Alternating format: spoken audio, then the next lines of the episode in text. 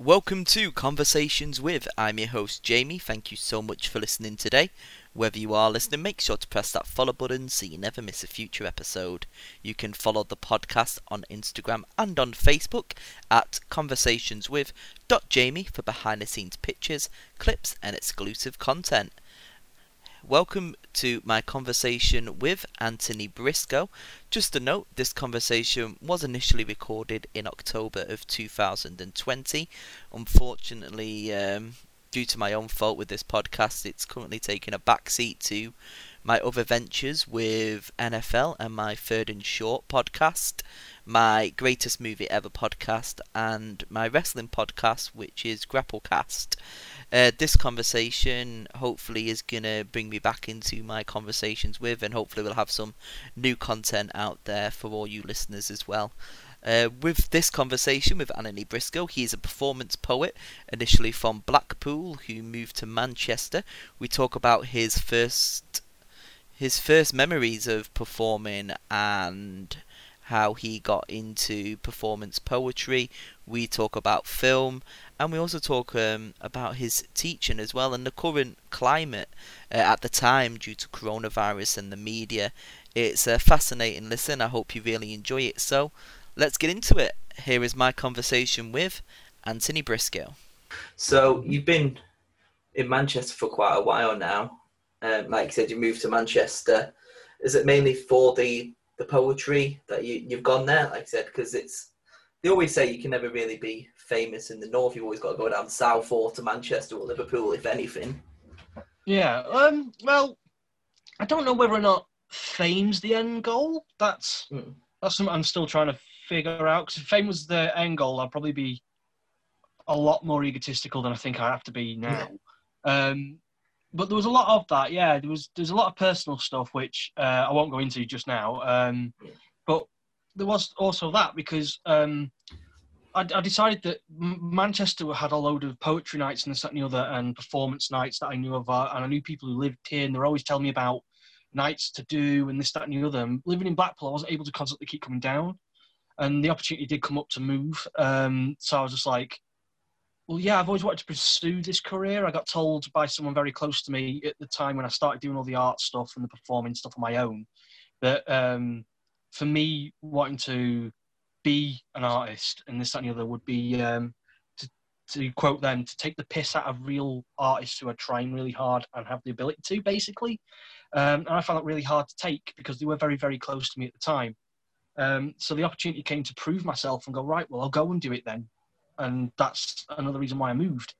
Um, and yeah, there is a lot more nights here than there are in Blackpool. Now, that's not to say that there aren't nights in Blackpool. There definitely is. Um, you saw me in January when I came back. Um, there's like Dead Good Poet Society. There's also pub poets. Um, there was the night that I did um, the the open mic night at Dirty Blondes. Um, there's loads of nights really when you think about it. A lot you just have to find them. A lot of the time is it's not always massively it's not shared, accessible or it's not like mainstream for Blackpool. I mean, if you had the choice, would like let's go out for a pub poet night or free shots at Walkabout. well, yes and no. Yeah, I get that. Yeah. I did get that, but I think that, in my opinion, is, is a slight disservice to Blackpool. Really, yeah. I think Blackpool has a lot of Blackpool's built on a backbone of culture. Yeah. And it always has been. That's why we got the comedy carpets, why the Winter Gardens was regarded in such high esteem. It's why the Winter Gardens is held, and they've just got funding. Thank God for that. I'm so glad they got some funding with what's going on. Um, and I think a lot of this drink culture and this something that we see about Blackpool is it's there, but it's often only there to support the economy that's been crippled by cuts. Um, it's actually a lot more tragic than you think about it. But there's such a good level of um, level of the arts and stuff in Blackpool, I think a, a lot of companies like, say, Left Coast, um, they're doing it, Abingdon Studios, the Art B&B, uh, there's two, I'm not sure each one, but there's two Art B&Bs. Um, and then there's like, um, what is it, there's like the Hive Arts Group, they are, Hive Arts Group, they're, they're another you know, like arts yeah. group as well. Uh, the Rock Factory. You've got independent artists as well. There's a huge network, but I didn't know that myself until I started doing it and I started talking to them, and then everything yeah. started to click. And I think there is that, and but the appetite of, say, going to see a poetry night with your mates, or going to out and getting wasted watching football. There is a thing about that, and I, I find that very sad, really, because as someone who is in the arts and has been using the arts for years, and it's my life, it's what I love, and I've always loved doing it. There's this massive disconnect within the arts of, and I've mentioned this a few times, and it's something I feel very, very strongly about, is that the arts has a class problem and an image problem, uh, very badly. Um, I'm not sure how much you would agree with me because I know we've been in plays together when we were growing up. Uh, and certainly, I think the Beggars Opera we were definitely in in college. Yeah. Um, but the arts often feels like it's it's not for everyday people, and it's because looking back in the past, you always see stuff like, oh, it's for the gentry, it's for this, that, and the other. Poetry's not for me. It doesn't make any sense to me. Why why would people write about this, that, and the other? When actually, there's a load of it that is, and I think we do a service by looking at it and going, oh no, this, that, and the other theatre's not for me. It's something for middle class and upper class people. And to a large extent, it kind of is because it's often priced that way. And I think what needs to happen is the arts need to be made more accessible. So, say the sports and stuff is it's accessible. Anyone can watch it in, in a degree. You can go to a pub and watch it, but when it comes to the arts, it feels like there's this barrier between you and it. And I find that something that I'm trying really hard to fight against and push back with a lot of my work. So like when I when I did that thing, it was poetry, but I tried doing making it a bit funnier and a bit more accessible when I did it. I'm sure we might talk about that later, and I've probably just taken five minutes when a simple yes or no question could have done. But sorry about that. it's I know, I know exactly what you mean though. It's because um, I'm part of an AmDram society in Blackpool anyway, so um, we do shows in Blackpool. But again, it's like 25, 30 quid a ticket for the Grand Theatre, isn't it? Um, hmm. And that, that's amateur or professional. It's the same price regardless. We're treated as a professional company because we're putting on professional shows as an amateur company. So they're paying those prices. So who would want to go and pay that price when, they, like you said, you can just go and watch well, something on TV for free, or you can go into the pubs and get drunk and watch football. So there's not really that accessible yeah, thing. yeah. Yeah, and it's a shame because in in many ways, because I'm a freelance artist as well, in many ways you do have to price accordingly because you've got to make your money back, and there's a lot of you have to invest a lot of money too. Yeah. And it, it, again, it's it's like a problem that I'm not sure how to fix it, and I'm working and bashing my head against the wall all the time trying to fix it.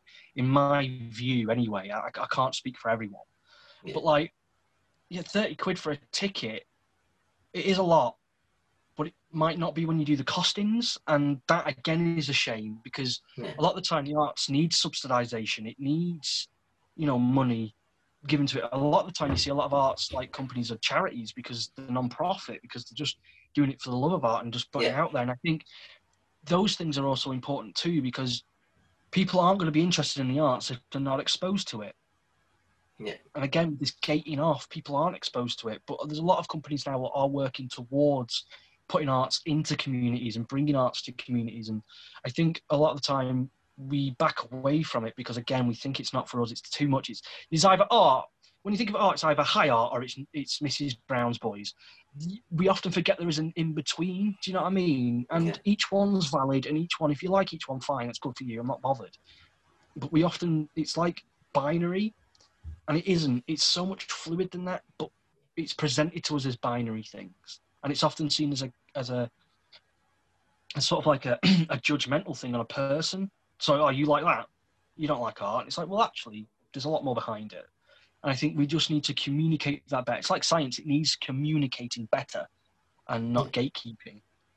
Yeah, as long as you, it's, it, I don't know, I'm to say it anyway, like I despise Mrs. Brown Boys, you know. yeah, like, I do too. It, it, it, got, it got voted the greatest um, British comedy of all time, didn't it? By like Channel 4. It was like, well, IT crowd is, but okay. I know you're probably going to disagree and say like bottom or um, or yeah, well, yeah, stuff, but yeah. bottom, yeah. stuff's my um, like, but um, yeah. yeah, like IT crowd for me is like one of the greatest comedies ever made.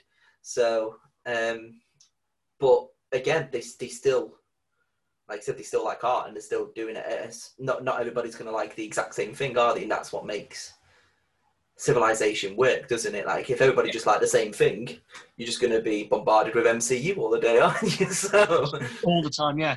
But it's subjective, and thank Christ it is, because if it wasn't, I probably wouldn't be getting anywhere at all. Yeah. But like, um, again, the other thing is, which I think is really important, is comedy. We, we just mentioned it. Comedy is often looked down upon as not art or an art form.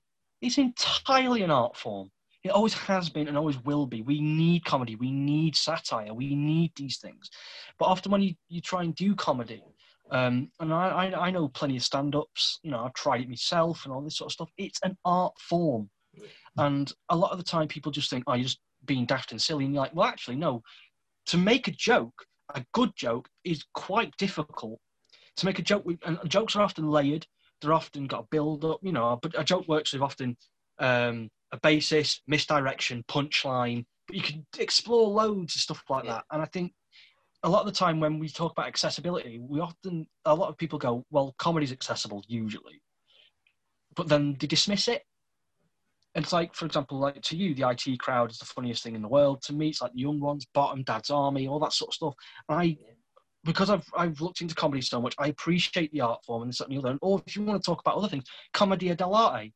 As some people, that's like the basis of where pantomime came from, and that was satire, satirizing um, upper class people and different members of society by using grotesque masks and body movements and this, that, and the other. It has a rich history, but we just look down upon it, and I think that's a massive shame too. Yeah, definitely. Um, so obviously, like you said, it's quite a um, a niche thing, like you said, with the poetry. How did you get into poetry? Like you said that you did a film degree, didn't you? You did a bit of theatre studies in college. Um, in college, I did theatre, film, and media, and then I went to yeah. university and did contemporary theatre at Lancaster University, and I also did minors in uh, sociology and film.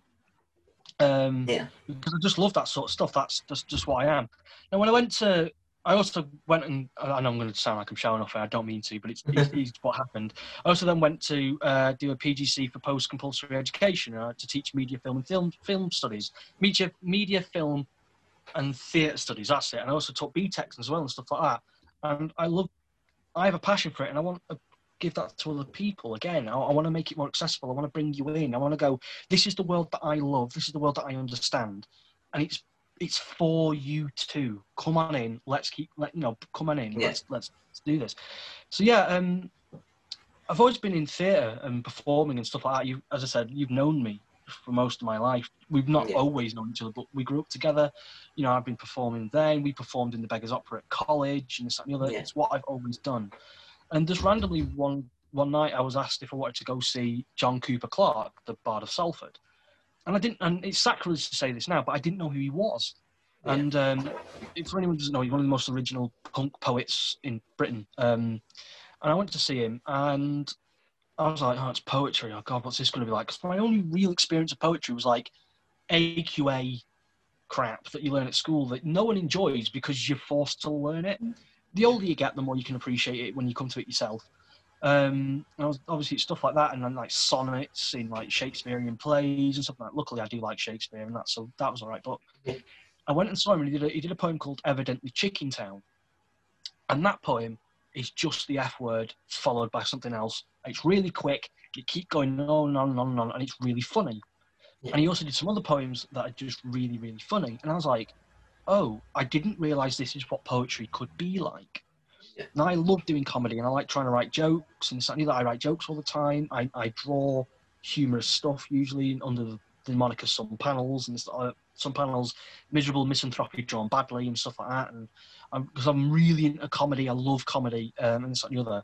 That I was like, oh well, maybe I could do this. I think I could possibly give it a go. So yeah. I, I, just started from there. I just was like, right, let's write some. Because I started off just writing poetry, which, you know, nothing wrong with that at all. I can appreciate it. You know, some people do it and it's amazing. I don't think I'm that great at doing straightforward poetry. Um, just this, that, and the other. So I started just thinking when I got told that me being an artist takes the piss out of real artists, I was like, well, actually, I am quite good at taking the piss out of things. Like, that's what I like to do. Yeah. So why not, instead of using that as a thing against me, why don't I just lean into it? So then I started writing jokey things and this, that, and the other, and then people liked it. And then I did some nights, um, just doing poetry nights and this, that, and the other. And I started getting more confident doing the poetry nights. And then I was like, I can perform more here. I can add this to it instead of just reading it, which I'm never like doing anyway. I don't like just reading things. I was like, I'll move here, I'll point here, I'll do this, and then my poems started to become scripts. Yeah. More than anything, which is why I don't often put it out to read. Um, they're often more like a script in my head where I'm like, oh, that'll be funny. I'll pause here. I'll say this, move on. And then I started just doing that more and more and more, and then I just got more confident doing it, really. Yeah. So uh, obviously, I saw you in, in uh, Dirty Blondes, which was the first poem that you actually did first. Was I know obviously I've seen you do sold out and dad jokes. Uh, they're the two that I can come to the top of my head. Were they like one of your first ones that you wrote, or do you still perform the first ones that you wrote, or were you just like, oh, that's not good anymore, let's write better ones? so, yeah. Well, the thing about that one at Dirty Blondes was I was going to do Sold Out anyway because Sold Out's my favorite thing I've ever written ever. It's the fir- my favorite thing I think I've ever made. Yeah. Um, and that came out of heartbreak actually. So that was a poem about basically the, the, the gist of it. The joke is was I was like, wouldn't it be funny if a man was trying to do a real poem about how his heart's broken, but he couldn't afford to get there, so he had to sell the poem to as many people as he could to afford the train ticket and to get there and back. So how expensive it is. I was like, well, wouldn't it be funny then if he had to do that and he had to explain at the start, he had to do that, then he'd have to mention every product that he's done in there, like everything's an advert. And then I just mm. worked back from there, and I was like, well, it's a genuine thing about heartbreak. It is about me, and I was like, how, and I couldn't explain how I felt when when I was really depressed and sad, and I was like. I'm- write poetry, but I can't do it. But I was like, but I know media and film, and I could give examples of things in the film to explain it. So wouldn't it be funny if I incorporated all that into one thing? And that's where it came from. And so, like, I've done it a few times, and it's just, uh, it, it's something that I just really love doing. Um, and again, it's like a part of me expressing myself, but through a way which I think people find quite interesting, and and, laugh, and I, it gets laughs sometimes. It- you know what I mean? So I was like, well, sod it, I'll do it. And I was like, I'll do that. And I was like, I'll do dad jokes because that can live or die on its arse, but why not? And I was, I Who went to doesn't love dad own. jokes? Exactly. so I was just like, but I went to that night completely on my own. I was just back in Blackpool visiting family. That's what I mean. I, I didn't know you were there. Like I said, I just came in because my mate was doing some stand up and I haven't seen him do stand up. And he, he went to go and do some gong shows in Liverpool and that kind of thing as well. And he was like, I've, I'm going to do this open mic night. And I knew Matt Davenport anyway. So I was like, yeah, I'll go and I'll support you. So, and obviously I just look around and you're there. So I'm like, oh, hello. Yeah. Well, yeah, I was just sat at the back, um, Yeah. very nervous because I was just I, I, I sometimes do open mic stuff and that, or like you know nights for poetry stuff of my own. Yeah. Because not everyone wants to see what I do. Not everyone. Quite a lot of people have seen what I do, so I don't force them to see it every time. Luckily, the housemates that I live with now, they're very, they're often quite happy to come see it again, even though, and I do try and change it up and do different things. But yeah, I just came along because I was like, I'm back there's this night, there's this new bar that I all the people in the art scene were talking about in Blackpool that I know, and they're like, it's a great bar, you should go. I was like, they were like, I, I think you'd really like it, and I, there was an opportunity to go where I wouldn't just be on my own drinking in a corner like a divorced dad. Like, um, so I just thought, right, okay, and then so I decided to go, and I got there, and, and I just realised very, very quickly that everyone that was on before me because they were like, "Oh, you're going to be on at this point." Is that okay? I was like, "Yeah, fine." Everyone that was on before me was a stand-up. Yeah. Everyone, and they were all funny. And I was like, "Oh, didn't think that's this kind of night. I didn't know it was a comedy night. Didn't think it was a stand-up night." So, in at the back of the room, I was like, "Right, shit, what do I do?" I was like, luckily, I, I, I've done jokes and stuff a few times, and I was like, right, I, I might be all right here. I'm going to do this, I'm going to do that. And then I got up, and then I just, the first poem that I did, which is the hand, I call it the Hand of Hope, um, which is a joke poem. I it starts wrote, off really seriously, so if I can remember. yeah, Yeah. I wrote that ten minutes before I turned up because like I need to do something because I was like it's an open mic night and every time they go here's a poet everyone goes oh shit and I was like no I want to be a bit different so I thought wouldn't it be funny if I really laid into the I'm a poet thing Yeah. then I need to do something to bring you in and by doing so at the end by doing the punchline that I do I'm like breaks it down straight away and then I'm like, my name's Ant. Good evening. I am not. You know, what I mean, it's, it's so I'm self-aware, and I was like, right, I'll do it, and I don't know how it's gonna go. I have literally no idea how this joke's gonna work. And as soon as I did it, it got a good laugh, and I was like, I'm safe. I'm all right. Yeah. But then I was like, right, now I've got to get through these poems because I did three. I think I did sold out, dad jokes, and insults. I think I did insults as well, with like some jokes in between. And I was just riffing those because I was nervous. And I was like, ah, like that. Yeah. But luckily, they seem to go down quite well. And Matthew, um, Matt Davenport on your podcast was quite complimentary about it, which I'm really thankful for. Yeah. And yeah, I was just doing things on the fly and doing the poems. But luckily, the room seemed to really like it, and I'm, I was super stoked about that. Yeah, and like I said, um, I said I was there at the time, and I, I can uh, vouch for that. Like I said, the, the audience loved that. I loved it. I thought I think it was great because again, I, I only see you via Facebook usually, so it was nice to see you actually perform and do the kind of things they do. Because I only kind of knew your poetry side via who we can go on to now is Mr. Pub Poet Ash Lister. Yeah, yeah, yeah. So um, obviously, I know he does these. Um, what are they called? Pub Poet? Night. Yeah, I can't remember what they're called now. Like Death, that's Death Jam. Oh, death, uh, Haiku Deathmatch. Haiku Deathmatch. Yeah, so he does what? Never so- ever gone up against him with that because I can't write haikus for one, and he does write it for me, to be honest. Yeah, so I know one of um, my classmates at the time actually went up against him. Uh, he lost in the final. I was like quite surprised, like it's the first time doing it, but it just seems like such a strange thing because so obviously the um, uh, to the normal person, they don't think like poetry can come up to like haiku deathmatch or comedy poetry or this kind of thing. Everyone just thinks, like I said, um, her wind blows in their air. Yeah, they always it's think- just that's what. Yeah, I wandered lonely as a cloud and all that sort of stuff. That's Yeah. where it always goes, and again, I'm trying to change that. Yeah, and like I said, it's um, I absolutely loved it. And like I said, Matt Davenport said it as well, and they've even said, I don't know if they've spoken to you since, but they even said that they would happily get you on to actually do proper shows as well when the, when they're back up and running again. Obviously, if you can come to Blackpool, don't know, but you know, know. but from that's Well, going I'd be more than happy to. I'd, I'd, I'd take that as a huge compliment, to be fair, like a massive compliment to me. So I'm really thankful for that. Yeah, but obviously we'll go on to uh, the big C word now uh, with COVID because, like I said, everything got locked down, and that's the hardest thing for somebody to be creative and do. So, I've seen you on Facebook doing your own little shows and stuff. So, what when COVID happened, how did you find the time to be creative and do everything that you've done? Well, I was furloughed for one, so I had time. I had time. Um, but um, it was very difficult uh, to begin with. Like, I, I'm, I'm not. I don't think I'm going to say anything that other people haven't really said. Yeah. But I found it super difficult, and like, um, just, I, I, and I've, again recently I found it a bit hard as well with the this second wave and this and the other. For me, it's the gravity of everything. Like Yeah. the gravity of it all, like hearing about all these deaths, hearing about cases rising, and not knowing, am I next? Have I spread it without knowing? It's kind of like Schrodinger's virus. Like Hmm. you can be asymptomatic and sh- and still spread it, or you can be symptomatic and spread it. Is it a cold? How do you know? Here's a way of knowing, but then the next evidence comes out saying it's contradictory. It's so confusing and scary.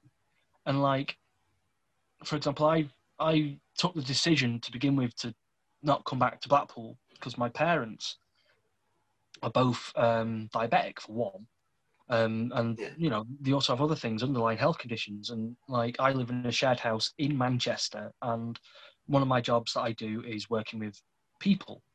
And I was like, so I'm social, well, not socializing, but I'm surrounded with people a lot, and I, I, I take very I'm very strict on my PP, PPE. I wash my hands all the time. I have hand sanitizer in my back pocket all the time.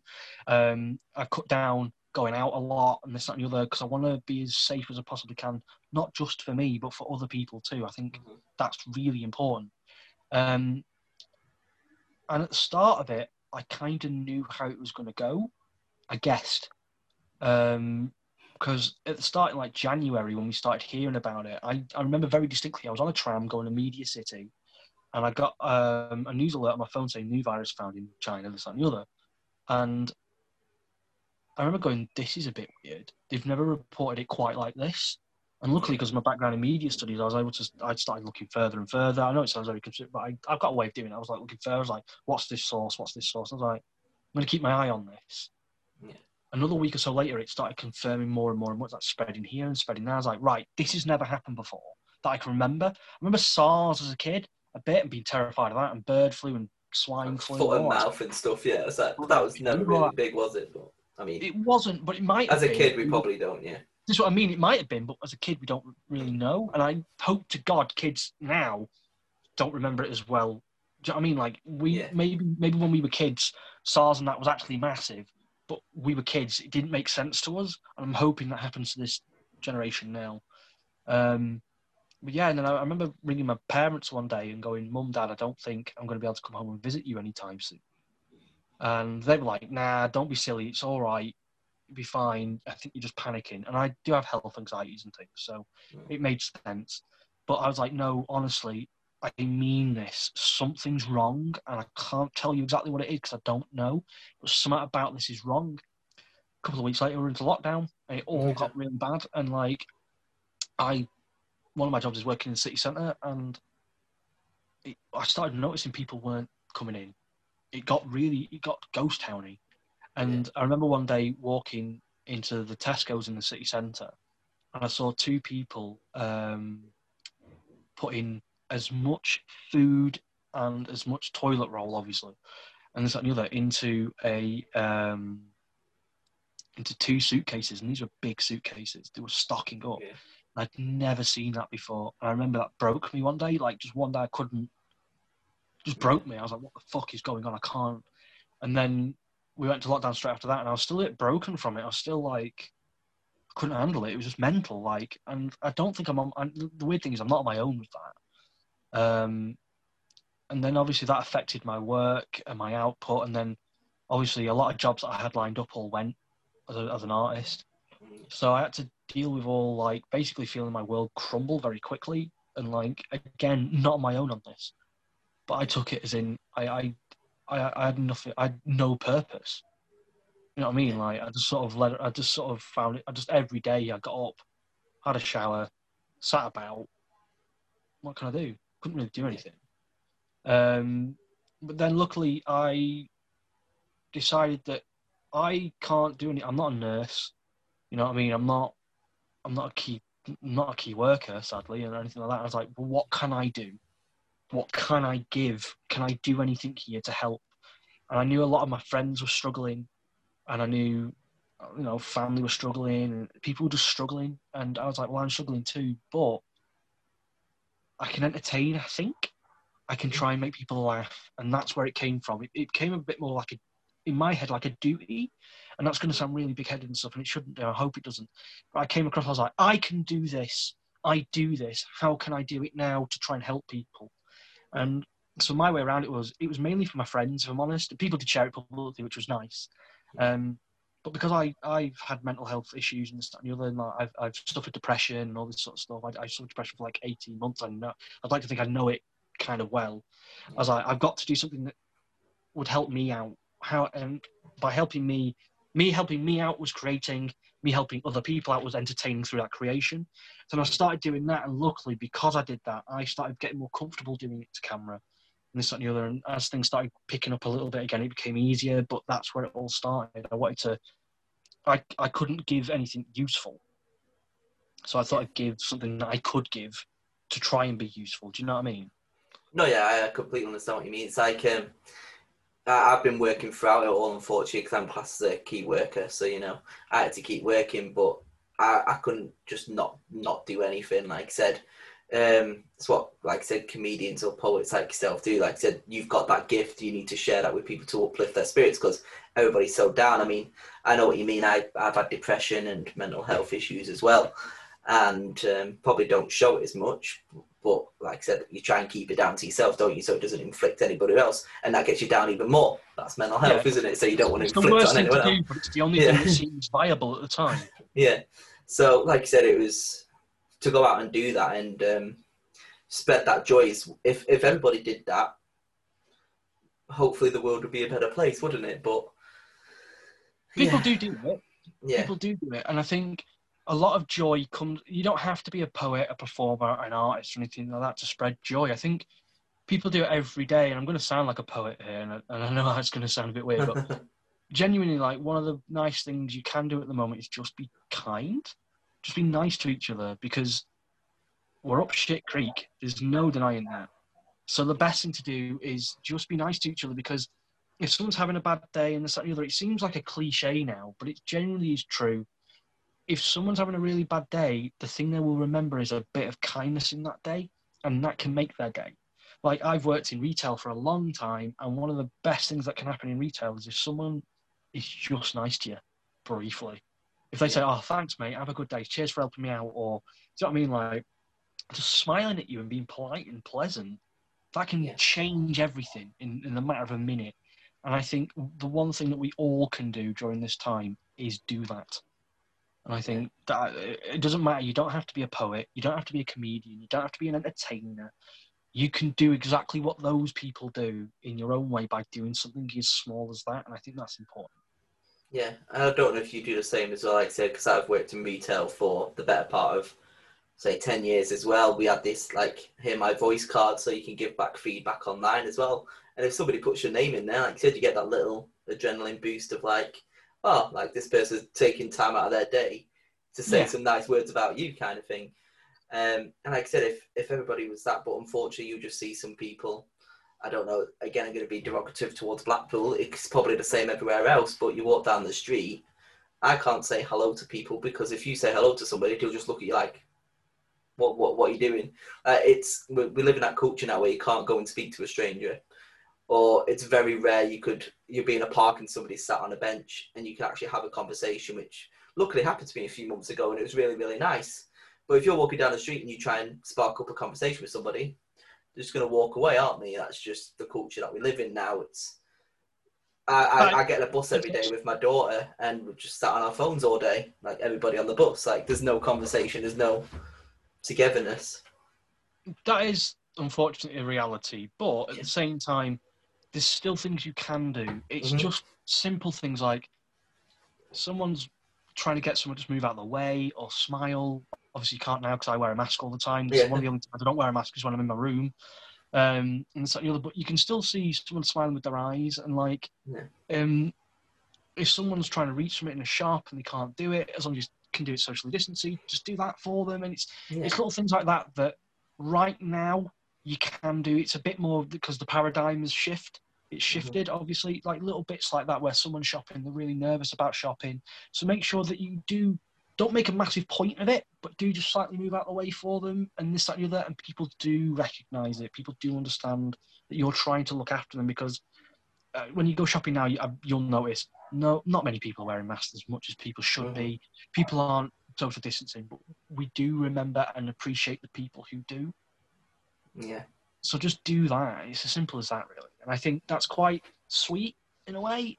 It's also terrifying because we have to do that. But like, you know what I mean? It's just one of those things where I think there's a lot of kindness in the world. We just don't. We just remember the nastiness because it's easier to remember the horrible things that happen than it is easier to, to remember the nice things. We only remember the nice things in hindsight, where the horrible stuff stays with us at the moment.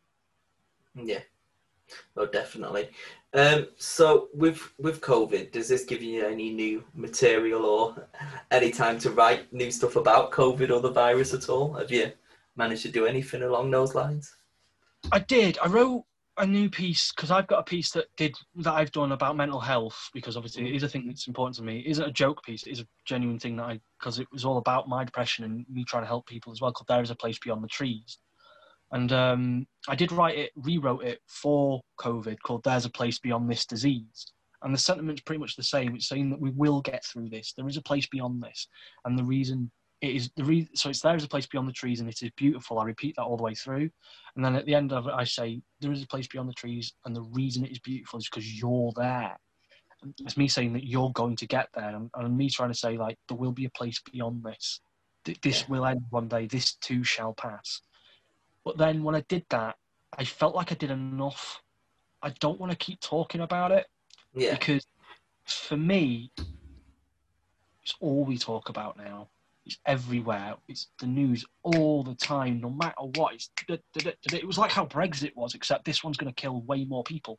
Um, it was like remember when it was Brexit and it's like Brexit, Brexit, Brexit, Brexit, yeah. and that's what we talked about. Now it's COVID, COVID, COVID, COVID, COVID, and I want to try and give people a little bit of something outside of that. Yeah. I want to sort of go, this is happening and it's really important. But I'm going to try and tell you some jokes now. I'm going to try and do this, and let's just me and you for the next hour, for the next ten minutes, for the next five minutes. Let's me and you just have this break from it, and I think that's what we need. We need this break from it because recently, for example, I've been I've been really down about everything that's going off with the second wave and everything like that. I've got very strong views on what the government have done. I think fucked it. But like um this and the other, but at the same time, I needed someone to just bring me out of it. And the way people do that by just making me laugh. Yeah. And, and laughter to me is one of the most important things in the world. I, it, it's everything to me. Laughter. It's one of the most important. If I'm if I don't have a big laugh during a day, there's something wrong. I will have a big laugh at something. And that's what I want to do. That's how I function. And I know that's how I function. Other people are the same. And I just want to give them that. Because if I keep mentioning COVID all the time, all I'm doing is adding to it when yeah. I want to take away from it. Do you know what I mean? Just give you something else. Yeah, exactly. Um, this will be the last thing that I say about it's not really um, on COVID, but I know as a film student yourself as well, and you spoke about it briefly before, it's the media. So if the media have brought it a lot more worse than what it could actually be as well. Like I said, it's scaring. Like the media can use certain words and certain phrases to obviously scare the UK into doing all kinds of. I don't know if it's just me or stuff as well, but I think it's not as bad as what the media make it out to be. Okay, I would yeah. disagree. I Fair, think it yeah. bad.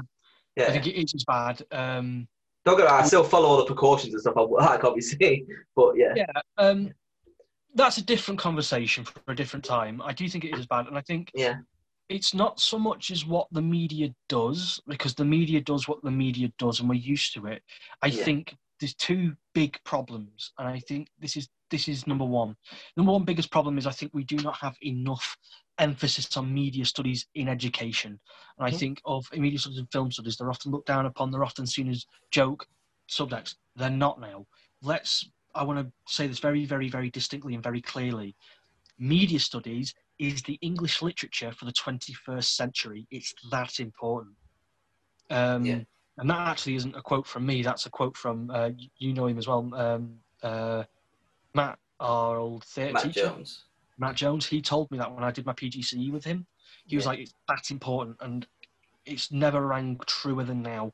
Yeah. I think we need to be more media literate, and I think the problem with like the the, up, the uptake in like um, conspiracy theories and this that and the other is we if you were more if we had a lot more media literacy in this country, we'd be able to disseminate fact from fiction. We'd be able to disseminate the, the language used, why it's used, how it's circulated, and all that sort of thing. That's really yeah. really important. And the second problem that we have with the media that I would say is it's the sheer volume of it. That's the problem. It's you open up Facebook, it's there, it's everywhere. It's like social media is the exact same. It's, it's, it's not just an echo chamber, it's just constant. And because it's 24 hour news, it has to be there. Um, someone's just been run over. We've got a reporter now on the scene. Why do we have to be on the scene where someone's just been run over? I just tell me they've been run over. Why now do I need someone to be like, and here's the smashed up car? Like you don't need to show me that. Do you know what I mean? It's stuff like that. It's a sheer volume, constant, 24 hours all day. And I think that sort of pummels people down to the point where like I don't know what to do. It's too much, and because we can't turn off from it, because the amygdala in the back of our brains is that it's that's the fight or flight thing. We like we need to know, we need to know, so we get more into it. But then the more we get into it, the more frightened we get, the more confused we get because we start reading different things and this that and the other, and that causes problems in the future. But if we had more me- if we had more media literacy, we know where to look properly. We probably understand it a bit better, and I think that I think we need to invest in in the future so heavily. Yeah, I think that's the kind of thing I was going on about. Like, I'm not saying that obviously this virus isn't serious. I meant, like I said, because the media's there all the time, it can, uh, it can dissect your views to obviously be like I think the foot and mouth, obviously, if we had media back then, it would have been a lot bigger than what it was. That's that's the kind of thing I was trying to say. Like, I'm not saying it's not big or it's not like dangerous. Obviously, people have died from it, but if the media were back when foot and mouth was, it was probably going to be bigger than coronavirus. I think the media are making it this massive, like, because, like I said, the media are there all the time. It's like there, there, there, there, there. The media just basically saturate your brains to be like, this is all you're going to talk about, and this is, is always there.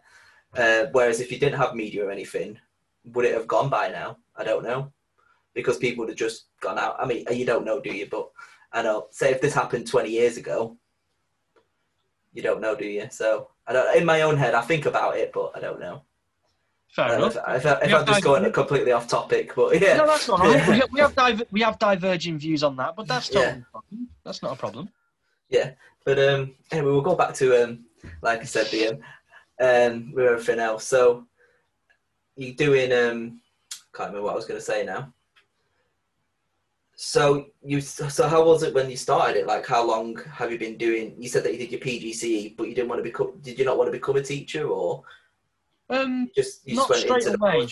not not straight away. I felt I felt a little bit like if I so I I did it and I enjoyed it. It was hard work, very hard work. Because I did it a year, sort of like a year intensive. And I did, I did it, and it was very, very difficult. And it was really, it was one of the hardest years of my life uh, doing it. Um, Just out of curiosity, where did you do it? I did it at Blackpool Sixth Form. Oh, did you? Because I'm doing it now at the Blackpool and the Fylde. Yeah, I, I did. Uh, so I, I lived in Liverpool at the time for a year, and I did it at Edgehill University, and then my placement was back in Blackpool. So I went to I went to Edgehill University, got a place to live in Liverpool, and they sent me back to Blackpool, which was really annoying. yeah. Um, but it was a great experience because luckily I knew the stu- I knew the teachers because I'd been there and they knew me. Um, and Matt, Matt Jones was my uh, mentor, which was Yeah. great because I knew him and he was brilliant. He he's the reason I kept going because I found it so difficult, but he was constantly supportive, always always ready to help me and all this sort of stuff. Not a problem. And the whole media and visual department were brilliant with me. They, they were so good. Yeah. And um, so I did it. And I remember when I finished, I was like, oh, that was that was difficult, and I wanted to take some time off anyway because I was absolutely exhausted. yeah. Um, but then I thought about it, and I was like, I've just done four years of university, and then I could go teaching, but I'd just be basically regurgitating everything I've just learned. yeah. So like, I hadn't had any experience in the field that I wanted, and I've always been a performer, and I've always wanted to be. Originally, I always wanted to be an actor. That's what Yeah. I always wanted to be as a kid, and like, um, I decided that I was just like, well, why don't I just try and get some experience in the field then? Like, why don't I just do it, and then I can then go to the students afterwards and go, here's what I did, here's what worked, here's what didn't, and Yeah. that's one of the reasons I started doing it. I was like, well, why not do it then? I was like, I'll keep going. And then I did um, randomly once. My mum got an email, and the email was for um, artists um, in Blackpool to go on this artist course. It was like a self development course, and my mum was like, "Oh, you should do this. You're an artist, Dan." And I was like, "Nah, nah, I'm not. That's ridiculous. Don't be stupid." Um, my mum was like, "No, do it." And I was like, "No, I'm not an artist, mum. I just draw things and this, that, and the other. But I wouldn't count myself as an artist, artist, because I didn't understand what an artist was." Yeah, you just We- think it's just basically with paintings and a canvas. That's what if you think what an artist is, it's a, it's a drawer, isn't it? away. Yeah, stereotypical Yeah. as that, and that's not what I do. And then, um, so I didn't understand. My mum forced me in there. She was like, "Right, it get you'll get on." I was like, "All right." So I, I did it, and I was just like, "Right, get you off my back. It'll be fine." And then I got a call, and they were like, "Oh, we really like what you said. We think you'd be good for this. Uh, could you come in for an interview?" And that was with Left Coast Blackpool, and it was. I was like, "Okay." Went for an interview. I had to go when I was on my lunch from work once. I had to literally take off my uniform, put on a suit, and go and then come back and then go back to work. And I got a call that night saying we'd like you to come aboard. We'll pay for you to do to go here. And so, you know, I ended up going around the northwest on different weekends for like uh, Yeah. artists residencies and things. And during the course of that, um, the people I were with, the other artists, and certainly a few from Blackpool, a few from Brierfield, a few from like St Helens, and this, we went and stayed in all these places. We even stayed in Blackpool for a weekend, and this that, and the other. They were some of the first people ever, if you weren't my parents, who would do it anyway because they're very supportive. Who were basically like, "No, I'm you. You are an artist. You do this. You do that. You could do this." And it was amazing to have people believe in me in that way. Yeah.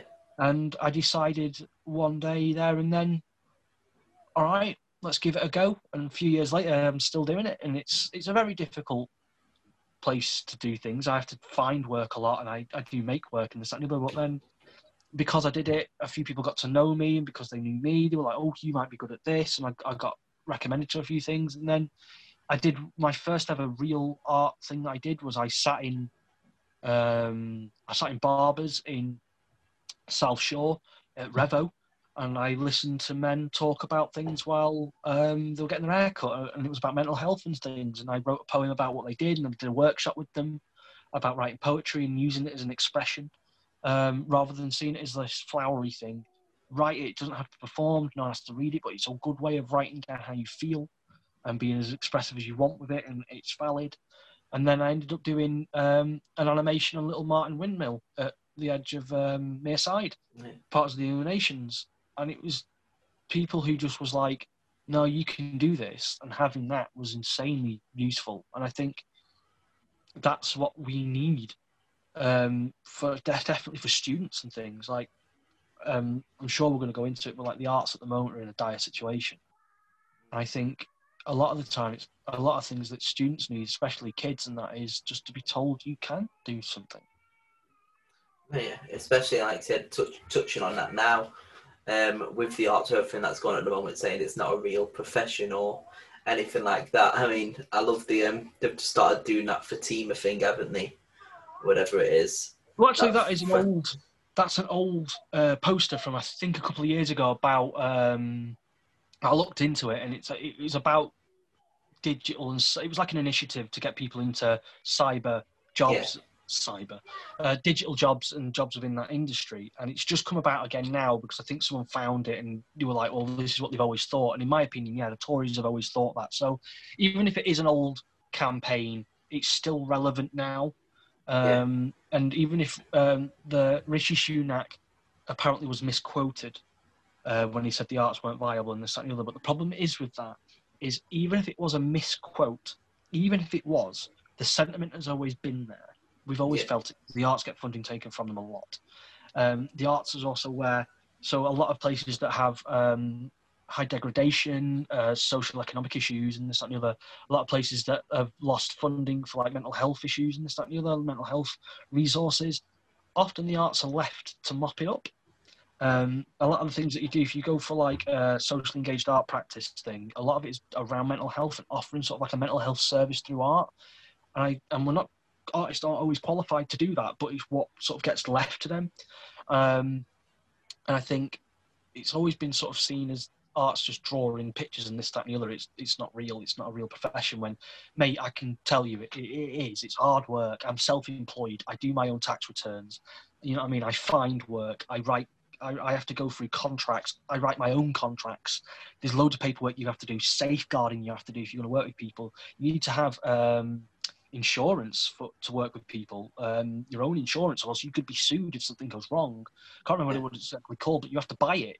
You have to pay for it, um, and you have to do other things. Like I, I could spend hours on a on a spreadsheet better than the government can actually do, uh, working out my finances and stuff like that. And you know what I mean? To budget for things, and if I have to do, if I want to apply for a pot of money to do a project, I have to write an entire proposal we're talking budgets. We're talking who I'm going to do, who am going to, um, who I'm going to, what, what, what group of people am I going to connect with? How am I going to connect with them? Am I going to hire other artists? Here's my breakdown.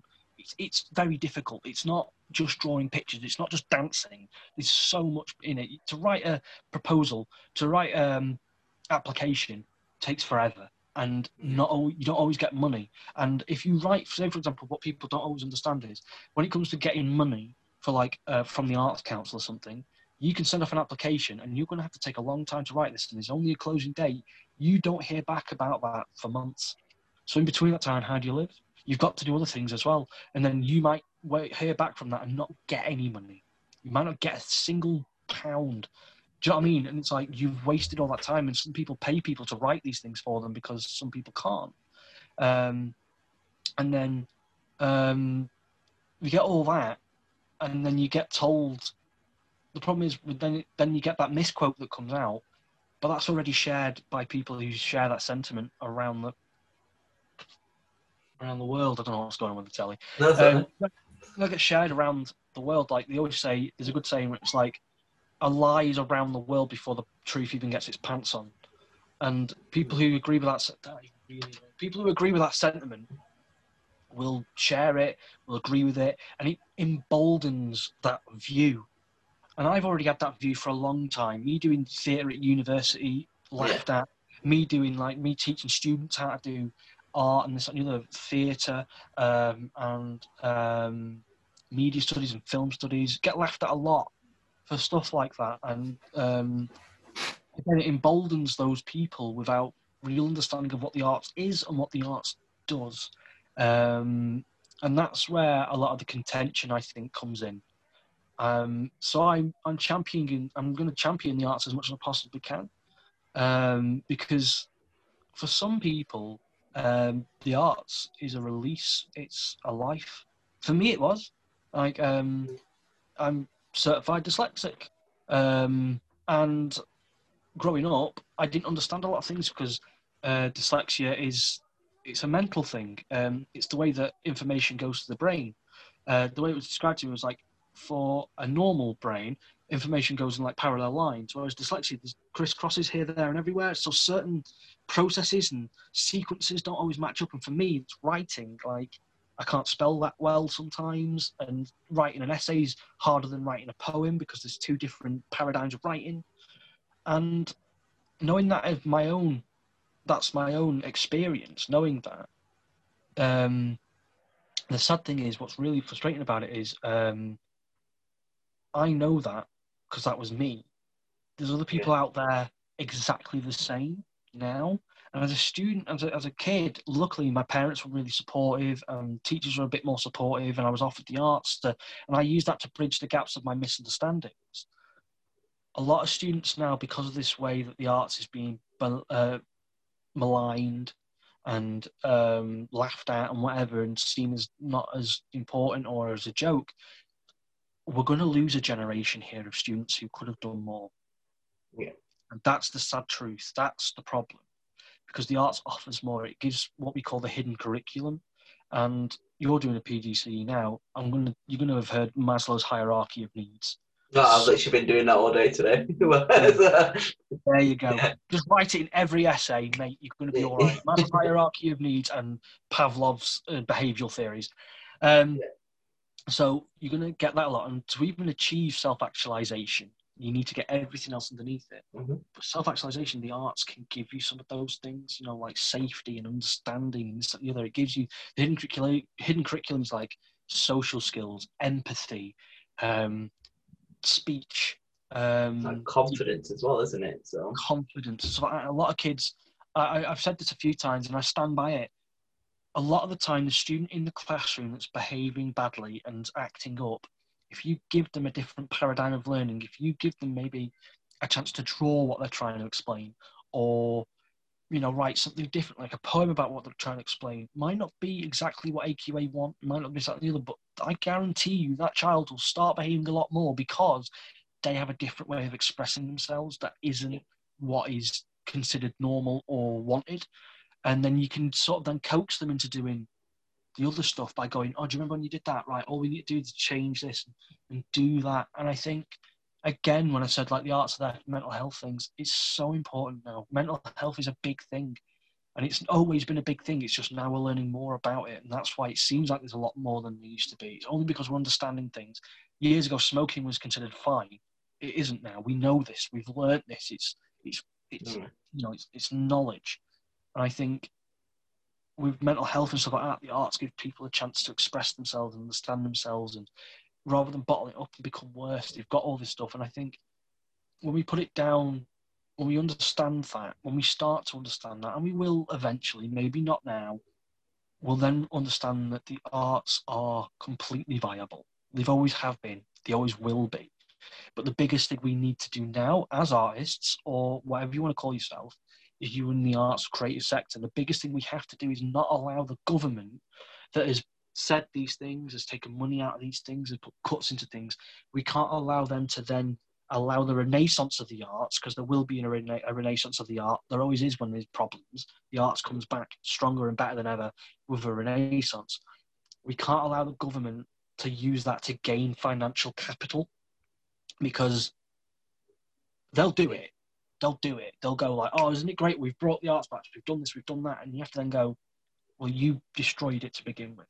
You can't now take the take yeah. the you know the rose no, credit. Yeah, fixed it.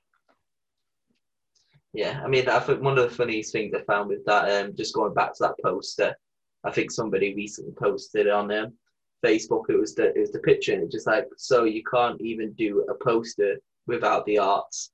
I mean, you've got hairdressers, costume, graphic designers, like uh, typographers. It's like you can't you can't do a post yeah. without the art. There's so much thing that goes into art. It's not just actors or directors or painters or you've got all these graphic designers and you've got hairdressers. These are all counted as art and they're all in yeah. that art industry.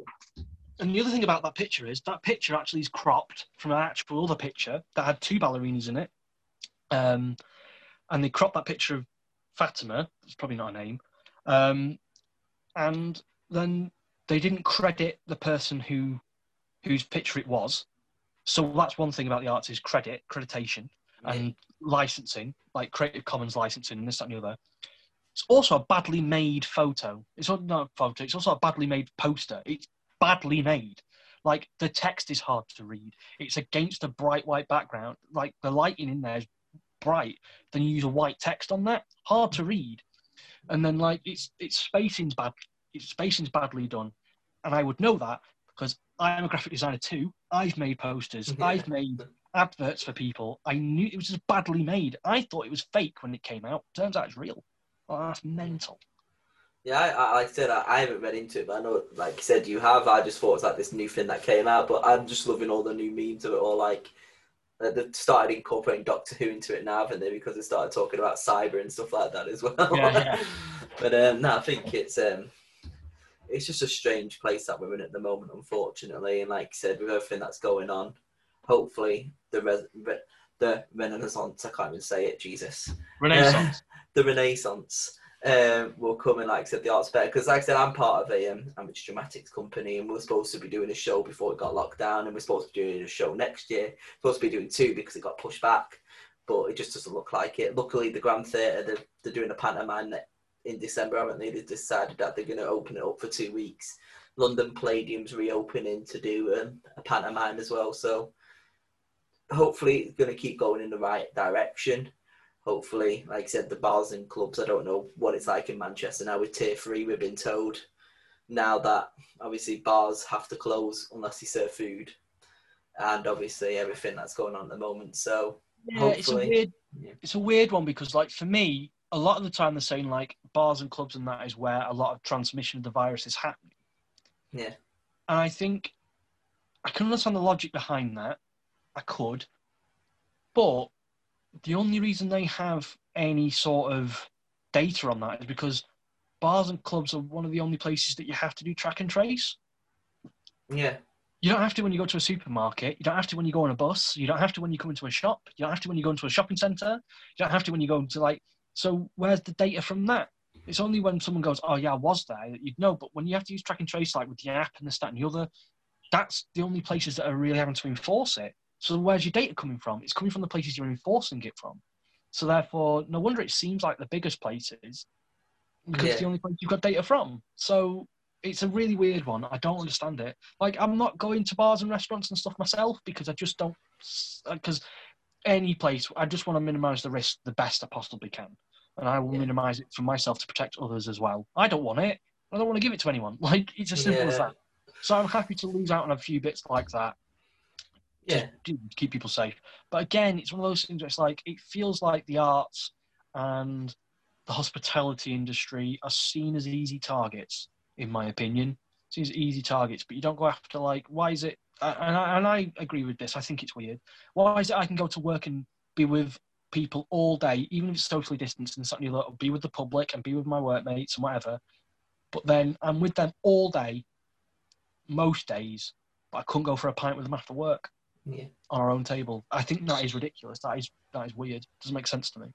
No, it's like I said, it's all mixed messages, and it's just they're trying to do something, but I think with them they probably don't know what to do, so they just put this in place and be like, let's hope it works, I guess. But um, yeah, I think they've done too much, and I don't mean that as in too much, as in this. I think what they've done is that they've done stuff, then they've got rid of it, and then they've U-turned, then they've got rid of it, then they've U. And I appreciate it's because they don't seem to know what they're doing, but the problem is by doing that you lose faith in you. My, I don't have faith in the Tory government anyway. I really do like, do not like the Tories. I hate them. I always have done. Um, so that's my political bias anyway. But Yeah. when you do this, it'd be like me going to you now. I'd be going, right, Jamie, I need to see you at eight o'clock tomorrow. Bring your coat. It's going to be raining. And then few hours later, I ring you and I go, all right, Jamie, oh, it's going to have to be nine o'clock now. You won't need your cloak because it's not raining at nine o'clock. Then I ring you again and go, actually, Jamie, it's going to have to be half past nine and it's raining again at half past nine. Bring your coat if you could, mate. Then I ring you again and I go, actually, we're going to have to go back to eight o'clock, but apparently it's sunny now, so you won't need your coat at all.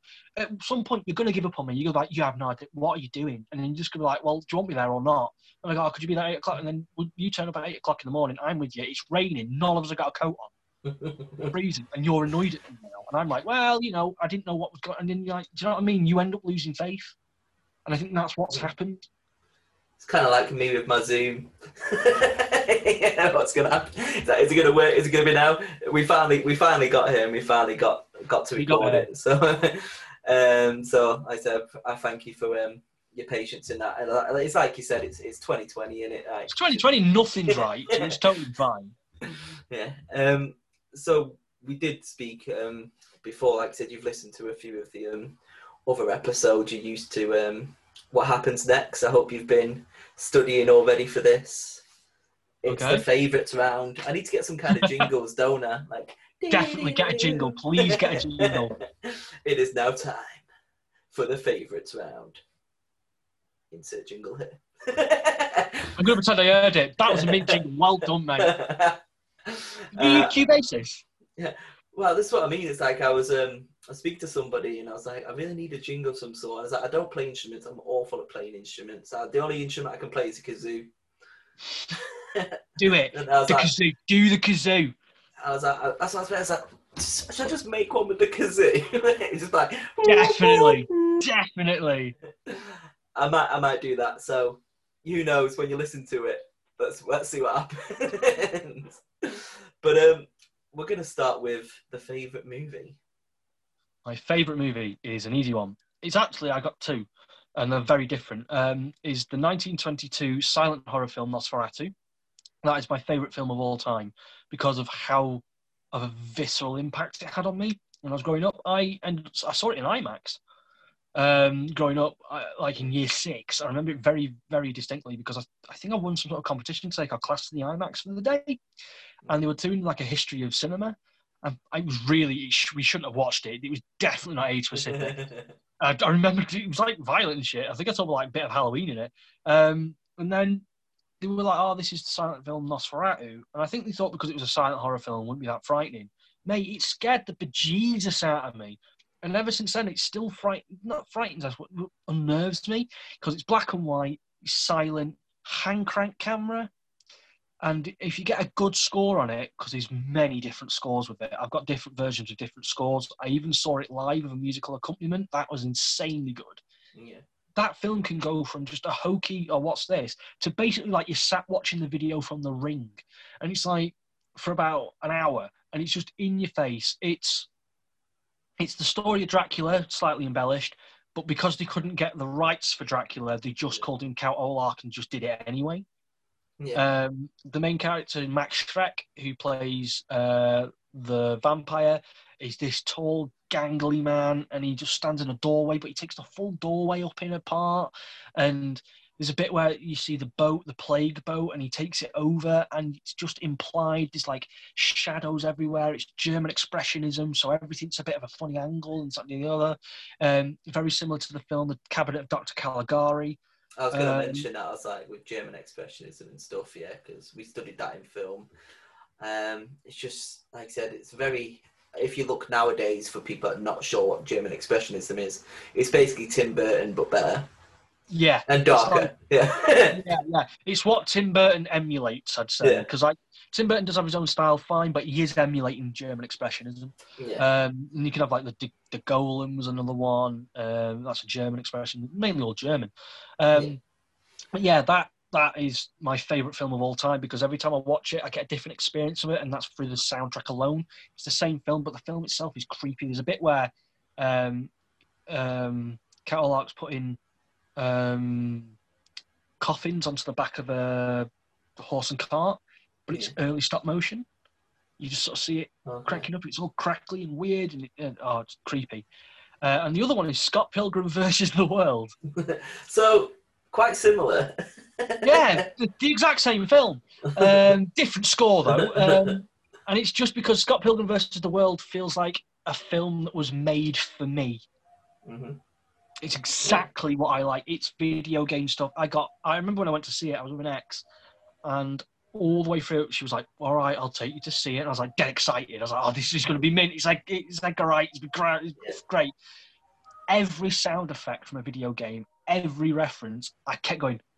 I know this. This is Legend of Zelda, and I was like, get, I mm-hmm. nerded out. It's the first film I've ever nerded out over. And every time I watch it, I just nerd out over it because I'm like, oh, I didn't notice that sound effect was in there. That's from Gallagher, and it's like stuff like that. It's, Yeah. it's a film for me. Have you? And also the video game. Have you played it? Scott Pilgrim versus the World, the game. I haven't played the game. No, I, I have. I have seen the film. I'll go into it a little bit more with the film, but They're, they're um, You carry on. rele- releasing the game, play it. It's a really good beat 'em up, and it's based on the comics, uh, well, the graphic novels. And I've got, I've read them, and the film Scott Pilgrim versus the World, the first opening bit of that film, they used the graphic novel as a storyboard. So if you read the graphic novel and watch the film, you're literally looking at the storyboard. It's nearly shot for shot. yeah. It's insane. It's so detailed, and there's so much stuff in it. I love it.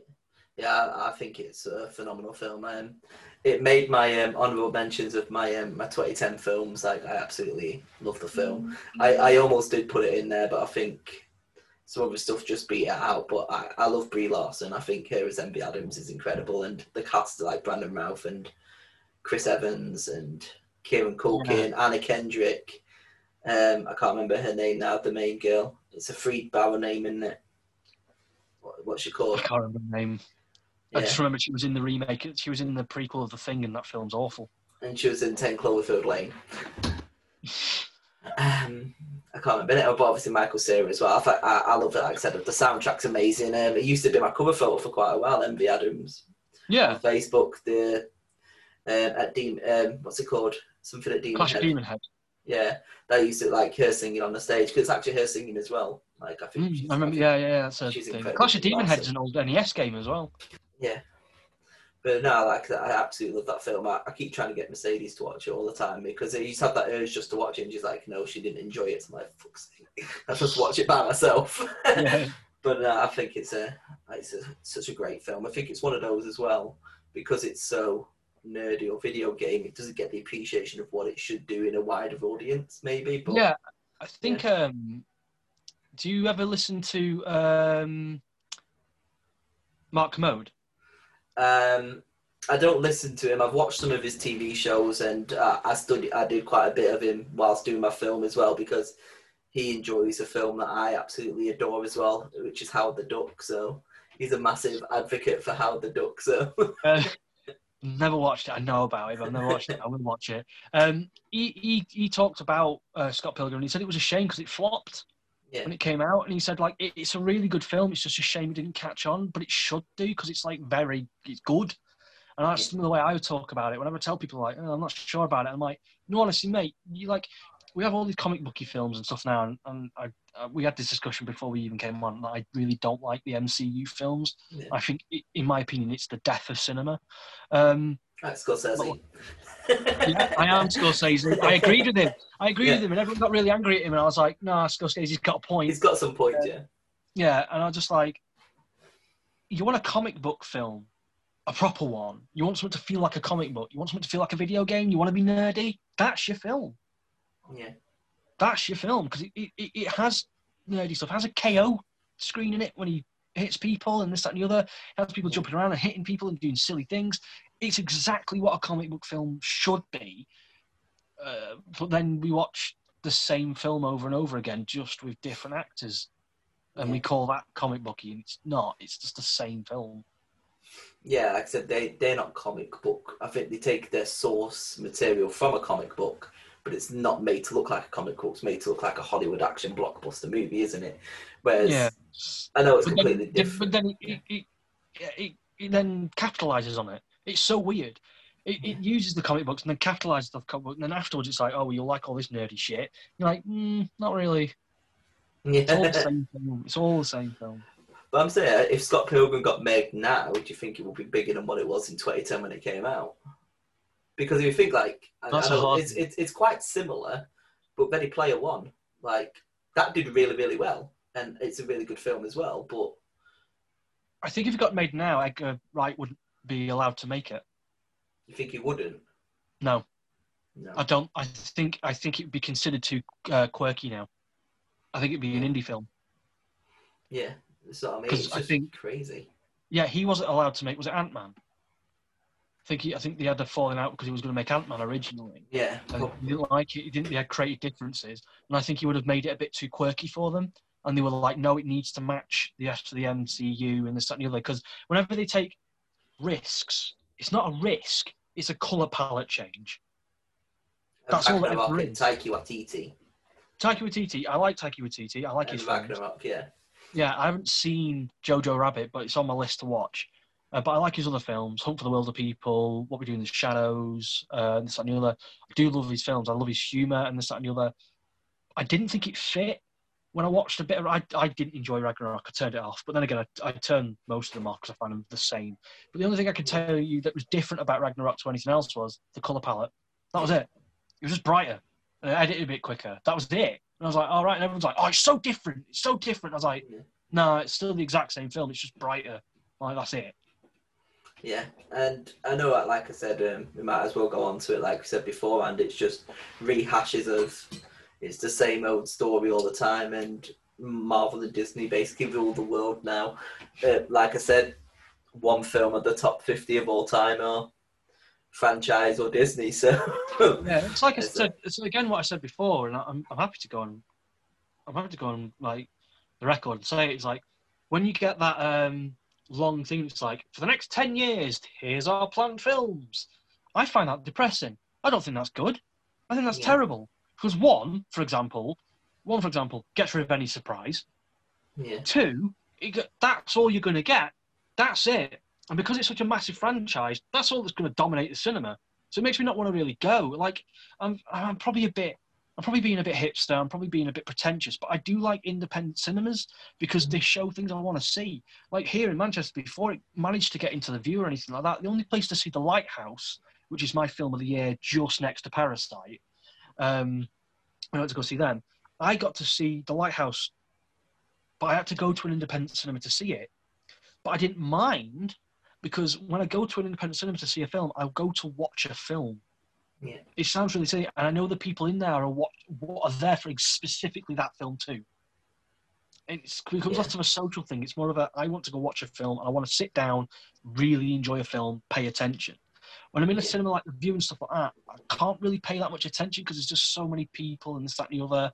I'm sort of like, uh, I saw Parasite in the Vue, which was weird though because that was a weird one where loads of people were there, but they were pretty good with watching it. But my often, often my Yeah. experience of watching a film is my experience isn't very good when I go to like a Vue and this, that, and the other because it's just a load of people like dicking around, and I'm sort of like, I just want to. it's not the cine literate audience that you would expect to go to say like Parasite or AM or like an independent. Yeah, and that's judgmental on my part, and that's me exactly playing into the whole thing. I said I, should, I try and rail against at the start, but that's my decision to watch a film sometimes. So a lot Yeah. of the time when I go see a film, I'll go to a place where I know I can sit and watch it. That's Yeah. my thing. I want to go there, and I will pay the premium because you do pay a lot more to go. Well, not a lot more, but you do pay more to go to like an independent than you do anywhere else. But again, I want to see that film. The Vue ain't going to show me a documentary from Kenya about things that I want to know about. You know what I mean? Yeah. It ain't going to do that. So I have to go somewhere that will that I want to watch, and at least then when I know I'm in there, other people watching it are there exactly for the reason I am, which I find quite nice. Yeah, it's like a small little community of all the people that actually have the same interests as yourself, and it's it's the um, place of where you go see it as well. It's the atmosphere. It's like um, we spoke briefly about Nosferatu on our 1959 and below podcast uh, for greatest movies ever because one of my friends got went to go see it in independent cinema as well. I was like, could you imagine going to see that film in like a gothic castle in like Pennsylvania? Yeah, I'd love that. That would be probably like, the most outrageous, obscene thing to like go watch. Um, which just makes me want to go to Transylvania and watch it in a gothic castle though I've never seen it. But you know, um, but that's what I mean. It's the experiences of going out with these typical cinema f- films. You can just go into a cinema and just watch it. You're not getting the experience of say going out and watching a film in like the Regent Cinema in Blackpool or anything like that.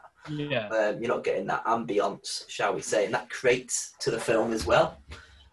I guess, but I, I say that I'm an Odeon Limitless member, so I go to the Odeon all the time. So yeah. Again, again, there's literally nothing wrong with that. It's just, and I do go to the Odeon. I do go to the Vue. Obviously not now, but I will do to watch Yeah. films.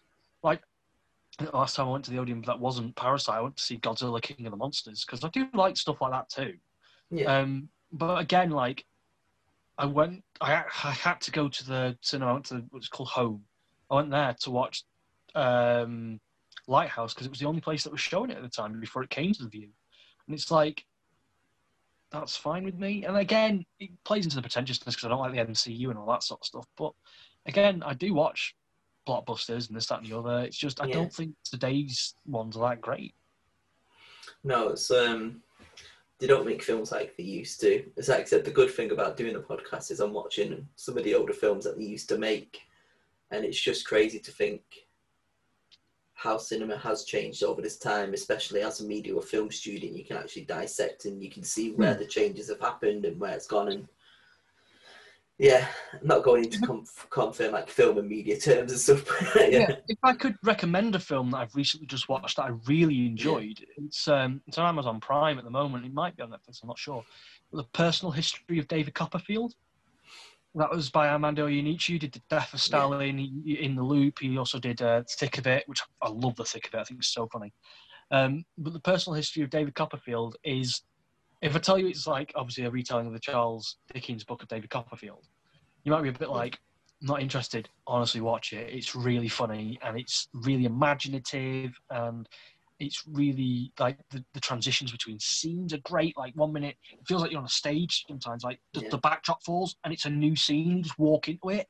It's stuff like that. It's incredibly good. I, I would 100% recommend that film if you can watch it at the moment. Yeah, so we're going to go cinema to watch it. It's Dev Patel, isn't it? Like, so yeah, he's gonna go. brilliant in it. Yeah. He's probably the he's probably the best thing in it. Yeah. But I said he started to um, do a little bit. I mean, back from his days of skins, like to going out and doing Lion, and now at these type of movies. I think he was in the newsroom as well back in the day. But um, yeah, it's just um, yeah, that was on my list to watch. So I know we do need to watch it at some point. It's I think it's only on Amazon at the moment. But um, do you have any favorite artists, like singer, band? Like who would you say? yeah, like, um, yeah. If I go through my, my, my, my favourite bands are Elbow. Um, I think Elbow is they're amazing. It's just poetry to music for me. Mhm. Um, a lot see a lot of people see it as like dull, mawkish pub poetry, sad, morose, this that and the other. But I find a lot of beauty in it. I really do, and it's got me through a lot of hard times listening to Elbow. I relate to a lot of what he's singing about, and it, feels very homely and warm to me. Um, He sings about love and this, that, and the other in a way that normally when I hear it, I'm a bit like, ugh, a bit cynical. But when I hear him sing, when I hear Guy Garvey and the band play about singing it and this, that, and the other, it feels so visceral and real, and it maps how I felt when I've been in love and this, that, and the other. And I think, I think for me that's amazing. Then I like the Flaming Lips. I love how different and weird they can be, and I love again they have this weird optimism apart from the album The Terror, which is not optimistic whatsoever. Um, but like they have this weird optimism about life and stuff like that, and um, so I love them. Um, who else? Public service broadcasting. I think they're fantastic. They take often old news clips, or for example, my favorite album theirs is The Race for Space, where they take uh, recordings from like NASA from the space race and this and the other, Yeah. put music to it. I've got the vinyl over there. That's brilliant. Um, you want to go back to my sort of emo days? Um, I've been really listening to a lot of Enter Shikari again. Uh, I really like Enter Shikari, especially now they got a bit older. Like originally when they first did stuff, it was very you could just call it emo and stuff like that, but it's actually got a lot of meaning behind it nowadays. They do a lot of political stuff, which I agree with. Um, they're fantastic. Um, I'm trying to think. Is there anything else that I've been listening to recently that I really like? I'd go with them at the moment as what I'm really into at the moment. Who I really like listening to. I think I think they're fantastic. Um, correct me if I'm wrong here. Um, Elbow one day. Uh, one day like this. One day like this, yeah.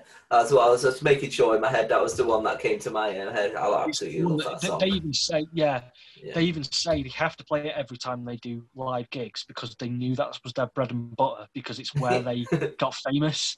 Yeah, and, um, I feel like everybody yeah. knows that song. If you don't know it's Elbow, everybody knows that song. Yeah, and they did it at the Olympic ceremony opening, didn't they, in 2012? Um, and I think it is a great song. And I've promised myself, and this is going to backfire on me badly, the day all this ends, when we can go back to normal, I am going to make something with that song and put it out live or put it somewhere. I might cover it, I might do something with it because it's a song that means a lot to me. And I think it'd be an expression of how I feel and yeah. and this that and the other because I'm going to I'm going to do something with it anyway. That's my plan, and I've been working on it for a while. So I'll say might do some animation with it or something. I'm not sure, but we'll we'll see. Yeah, I can see. I see you on Facebook. Like I said, you always put your drawings on there and your animations and stuff, don't you? So um, I always see that kind of thing on there. It's like I said, just keeping busy and doing all of that as well. And like I said, then they're just funny as well. Like it's just something to brighten up your day as well. You just see some of it, and it's just um, it's just great. Um, That's the yeah. point, really. Yeah. A lot of it, um, a lot of it I make. I don't often share the work that I get paid for. Sometimes I do. Sometimes it's within the contract that I don't. It's just for the company. It's just for the client. But like, it doesn't stop me making things just because I like to make things. Like yeah. a lot of the time, I learn a new animation technique and I go, well, how am I going to make something with that? So I'll make it. I'll make an experiment and put it on, and I'll try and make it fun and interesting and nice because some because a lot of my animations, you know, is quite bright, quite round and soft and this that and the other. Yeah. And it's just because I think wouldn't it be nice if you're just scrolling through because they call this thing now doom scrolling, where mm-hmm. we're just constantly looking for bad news and so I go every now. you watch the Social just, Dilemma by any chance? I haven't seen it. No, uh, I don't want to. I don't want to see it because a lot of people are like, "Oh, did you know they do?" And I was like, "Yeah, you say yeah. that, but you watch it on Netflix where they've got all your payment again. You watched it on your phone as well." And I'm like, "You just you're like, oh, I shouldn't be doing this." I'm like, "You also shared it on Facebook, so yeah." Um, I was like, "Everyone knows it. We, there's someone who knows everything about everyone anyway. Like, it's too late now." Um, and that person who knows everything about everyone must be the most depressed person ever because everyone's boring. Um, but like, like, oh, ordered three packets of Maltesers the other day. Keep your eye on him, like, you know, you know what I mean? Like, um, but yeah, I always like the idea of when we're doing that, there's suddenly something interesting, something bright, something colourful, something different. Just is just there, and then people can look at it and go, oh, that was a nice. Again, it was what I was saying before. They go, even if it's ten seconds long or whatever, they go, that was a nice ten seconds. Yeah. And that break, that little break, that little moment in time can mean the world to someone, and it means a lot to me anyway because I made it, I put it out there. But that could mean something to someone. Don't ever have to tell me, but it might do something, and I I like that. Yeah, definitely. Like I said, it, I think it's very important for artists as well to. Um, I said this to you is the feedback. Like sometimes when you said that I like the poems that you do and everything that you put out there, and you're like, well, I've listened to yours. It, it just means a lot to obviously show that connectedness and appreciation for each other because that's what we need in this time as well. Um, like I said, so like I said, I 100%. appreciate you coming on doing it. No, so, thank you yeah. so much. I, I appreciate you having me here. Like, um, I, I remember sending you this message the other day. Um, one of the biggest things you can do for an artist, a creative, or anyone who creates anything, is if you like something of theirs, tell them. Yeah. Even if it's only briefly, tell them.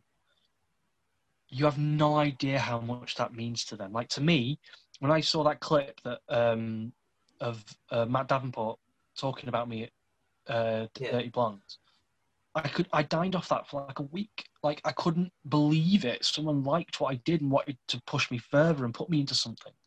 And you were saying that you enjoyed it. And the very fact that you said that you've enjoyed it, the very fact that someone else said that they enjoyed it, that one brief moment in time kept me going. It yeah. keeps me going. And it's even when someone just goes, when I come off stage, someone goes, I like that. Or even if you just go, I like that, that's it.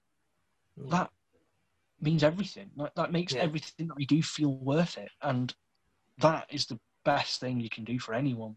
And I think, again, it's those small acts of kindness that have the biggest impact. Yeah. And like I said, as soon, as soon as he said it and I was going through it all, I was like, I'm going to clip that and send it to you even before I even aired it. And it was like, literally, it was just like, because I know how much it means, like I said, to have that responsive, mm. positive response back. And like I said, I knew you'd enjoy it. And like I said, yeah, that's just what I send it you really. So like I said, it's, just, it's just no, nice hearing those nice words, isn't it? So you know, it's it's giving somebody that positive feeling. Mm-hmm. I appreciate yeah. and I appreciate you having me on. Like it's, it's so nice that someone wants to talk to me about what I do and is interested in what I think and wants to put that out there. Like again, yeah. it means the world to me. Yeah, and um, I know I've said this um, to you as well. Like when I originally had the idea to do this, I had a small shortlist in my head of the people that I wanted to do, and I've seen the stuff that you do, and I was like, you were on that shortlist because I think, I mean, again, I didn't know most of the stuff that you went through with all art and everything in the background. I knew that you did theatre because obviously, like I said, we did Beggars Opera and stuff, and like I said, it was just all of a sudden you're doing like the poetry, not pub poetry, but you're doing all of that a lot, and it was just nice to find out how you got there and your method of writing and basically how you got into it. And it's just like I said, it's artist supporting artists in it. I'm not calling myself an artist now, but you know, um, but, you should, hundred yeah. percent, you should. An but, artist supporting artist is that's the way we get by. Artist supporting yeah. artist is the best thing ever because if you say, for example, if I need someone who can maybe produce a podcast for me, I'd come to you because I know you, and knowing that I know what you can do, if I give work your way, you you've given me this, so I'll give you something, and it's like paying it forward, and yeah. that's a great thing to do because what we'll do is that when an artist gives an artist another opportunity, it's less cynical than someone trying to get you to do a job for exposure. Yeah. Do you know what I mean? Like when an artist helps an artist, they're both benefiting. When it's someone giving you exposure, there's only one person really benefiting from it. No, yeah, exactly. And yes, I think that's just one thing that's missing from the world is that need to help each other. Everybody just wants something for themselves for financial gain. I don't care if I don't make a single penny out of what I do. I enjoy doing it. I enjoy speaking to people because that's who I am as a person. And I enjoy speaking to these people and learning about them. It's like, again, we've known each other for what going on nearly 20 years. Easy. Doesn't Easy. mean I know. Uh, doesn't know mean I know everything about your personal life. When you telling me before about everything that happened before you moved to Manchester, I knew nothing about that. So it's nice to actually have this connection and speak. And I think this is the main reason I wanted to do this to hmm. actually speak to people about their lives, really. So even if we ramble on twenty minutes or half an hour or even two hours about COVID nineteen, it's just having that yeah, yeah, communication, yeah, it's, especially. It's a beautiful thing it's a beautiful yeah. thing because everyone's life, everyone has a life and everyone has an experience that you don't know about. And it's exactly what we were both saying before is like these acts of kindness and this, acts and the others. Because the way I always think about it is if I accidentally stub my toe, for example, yeah. that's a weird thing to say, but if I accidentally stub my toe and that really hurts, right, and that can like really, really annoy me for like 10 minutes, someone else could have done that today as well. And that pain that I felt, they're feeling. And I'm like, oh, I didn't, you know what I mean? Stuff like that. It's like it's crazy when you think other people's lives are just as important as your life. You think everything that happens to you and everything that happens in your day it's it's specific to you, but someone else is having a day that's just as specific to them. It's crazy, and like people have so much going on. Like some people are so talented, and you don't know anything about them. Do you know what I mean? I, this is why I want to help, and this is why I want to keep doing what I do because I've had a few people say, that they felt a bit more inspired to do something because they see how much that I put out all the time. And it's not always the good stuff. Sometimes I just put, uh, if I fail, I sometimes still talk about it. Go, this didn't work, and this and the other. But some people go, oh, I feel a bit more comfortable doing what I want to do. And I'm like, oh, I didn't know you did that. And they don't have to share it publicly, but they feel a bit more empowered to do it. And I think, again, it's a life that you don't always know about. And I think by doing what you're doing, for example, by giving people an opportunity like you have today for me to talk about what I do and stuff, you've enriched this is going to sound really brown nosy, but it shouldn't be. You you're enriching my life by giving me a platform. Yeah. Do you know what I mean? And by doing so, that's I think that's a nice thing. It's a, it's a thing that we, we should all do to everyone else, just having a chat, really.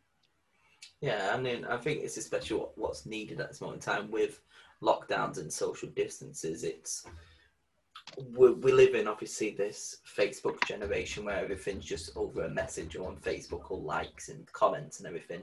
This is what we miss just a typical conversation. Can you remember the last time you've spoken to somebody for an hour to two hours? Like whether that be on the phone or face to face or via Zoom. And this is kind of what my basis of conversations with is about. It's just me having and speaking to people and yeah, and I absolutely love it. Like I said, I just love learning about people and all different stuff. Like again, I'm definitely going to watch Nosferatu and put it on my 24 hour marathon list. So you have to give me a review. Yeah, I will. I mean, probably not on the day because I'm going to be yeah, knackered. But um, but yeah, I, but think... I swear to God, if you've just put wank, I'm going to come after you.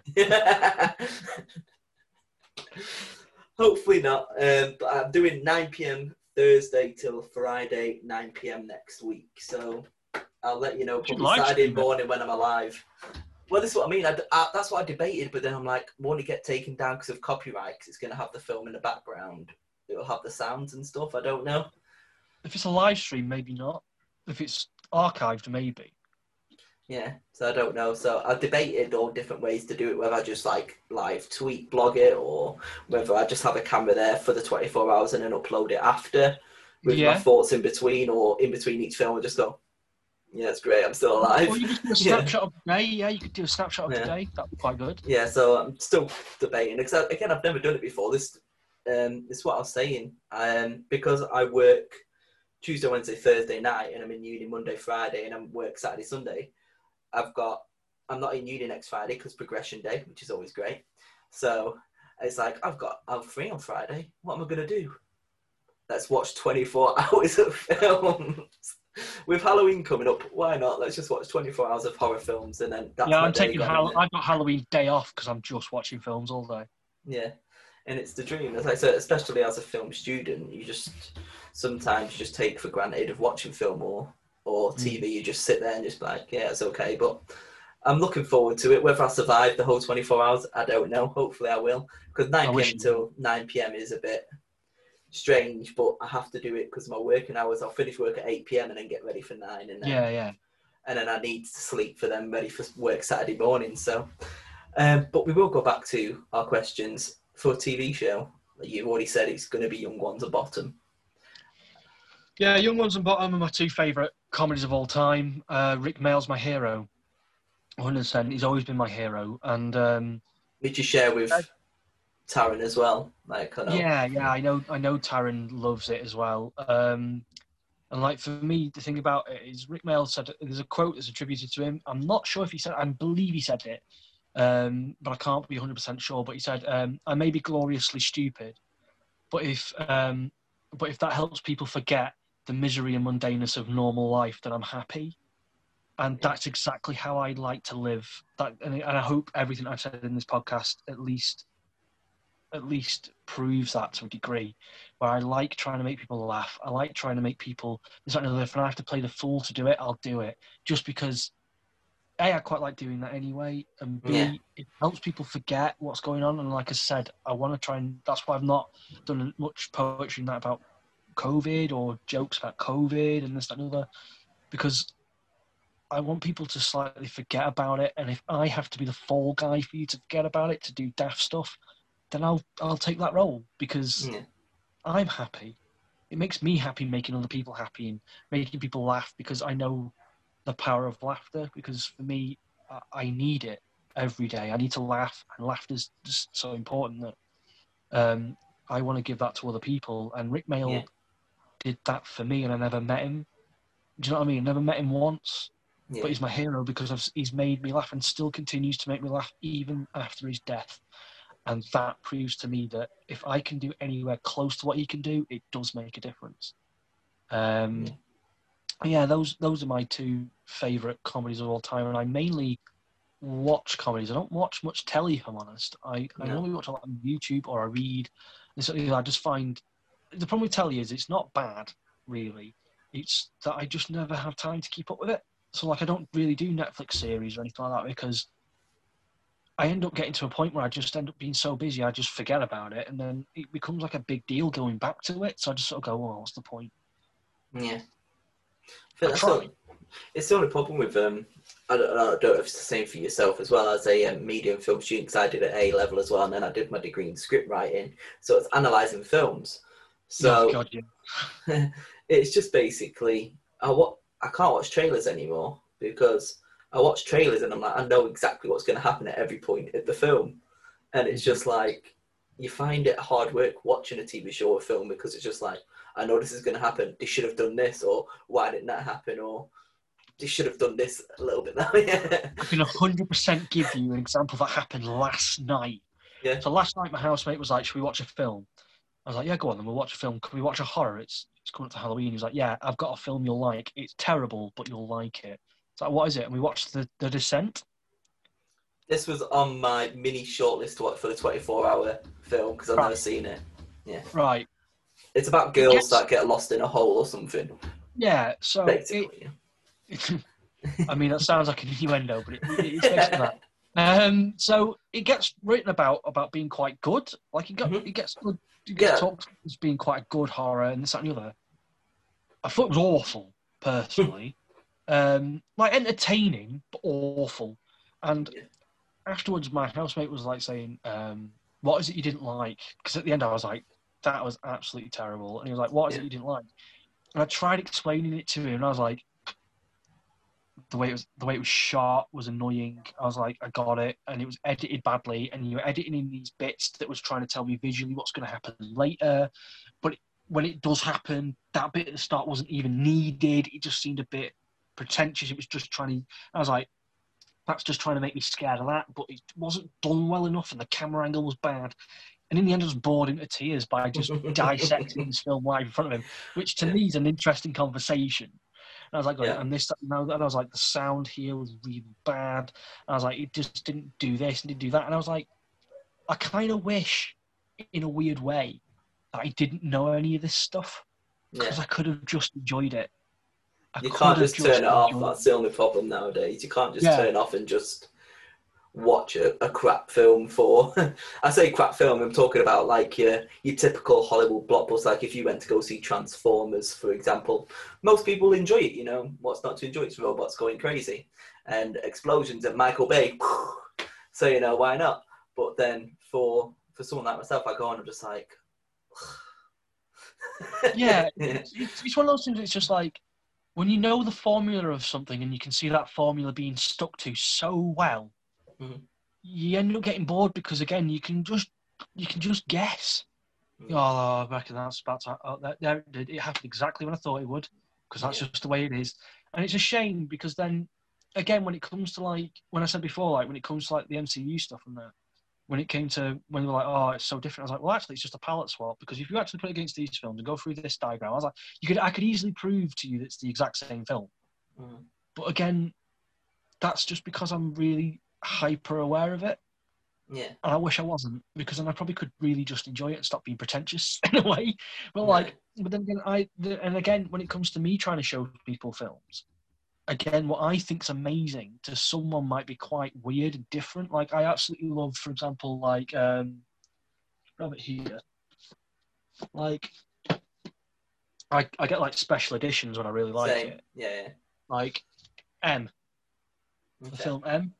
That's a great film. It's a really dark. Um, It's another it's German expressionism type film, isn't it? I think Sort it's like. Late about a child- twenties or thirties. It? Yeah, it's about a child killer. It's Fritz Lang. But also, I think is it Fritz Lang as well? Like Metropolis Yeah. and like films like that. And I'm like, oh, you should watch this because this, this, and this, and this, and this happens, and all this other things. And like, I'm trying to think of other films that I've got a, a bit like that. Like um, Cabinet Dr. Caligari, Invasion of the Body Snatchers, the 1978 version. Let the right one in. Um, That was another one that was kind of on my list. Let the right one in and let me in. that's Yeah, really good. Like, let me into the US remake, which apparently is supposed to be good as well, but obviously not as good as the original. But and I'm really into um, I'm really into animation because obviously I make it, and like you've got films that people haven't don't people have spoke about, but it's not often. Well, like I don't know if you've ever seen Song of the Sea. no, no, I've never watched. Um, I know it's not, but I know I've never watched any. Um, what's the word now? I'm gonna. We've talked about him so much recently. What's it called? Studio Ghibli. There you go. I've never. Wa- I know that's. I know that's not Ghibli, but I, I've never watched any Ghibli films. Ghibli- it's supposed to be Ghibli's good. things ever. Yeah, Ghibli Ghibli is good. Ghibli is anime for people who don't want to admit they like anime. Um, Like I'm a massive Dragon Ball Z fan, but that's the only one I watch. me too. I'm gonna get the four star Dragon Balls a tattoo What do you mean? This right here. Nice. I'd get you it, but it would require me going up there. I've got every Dragon Ball in a box, like in a I, I Disney really box. want it in the crystal ball. Yeah.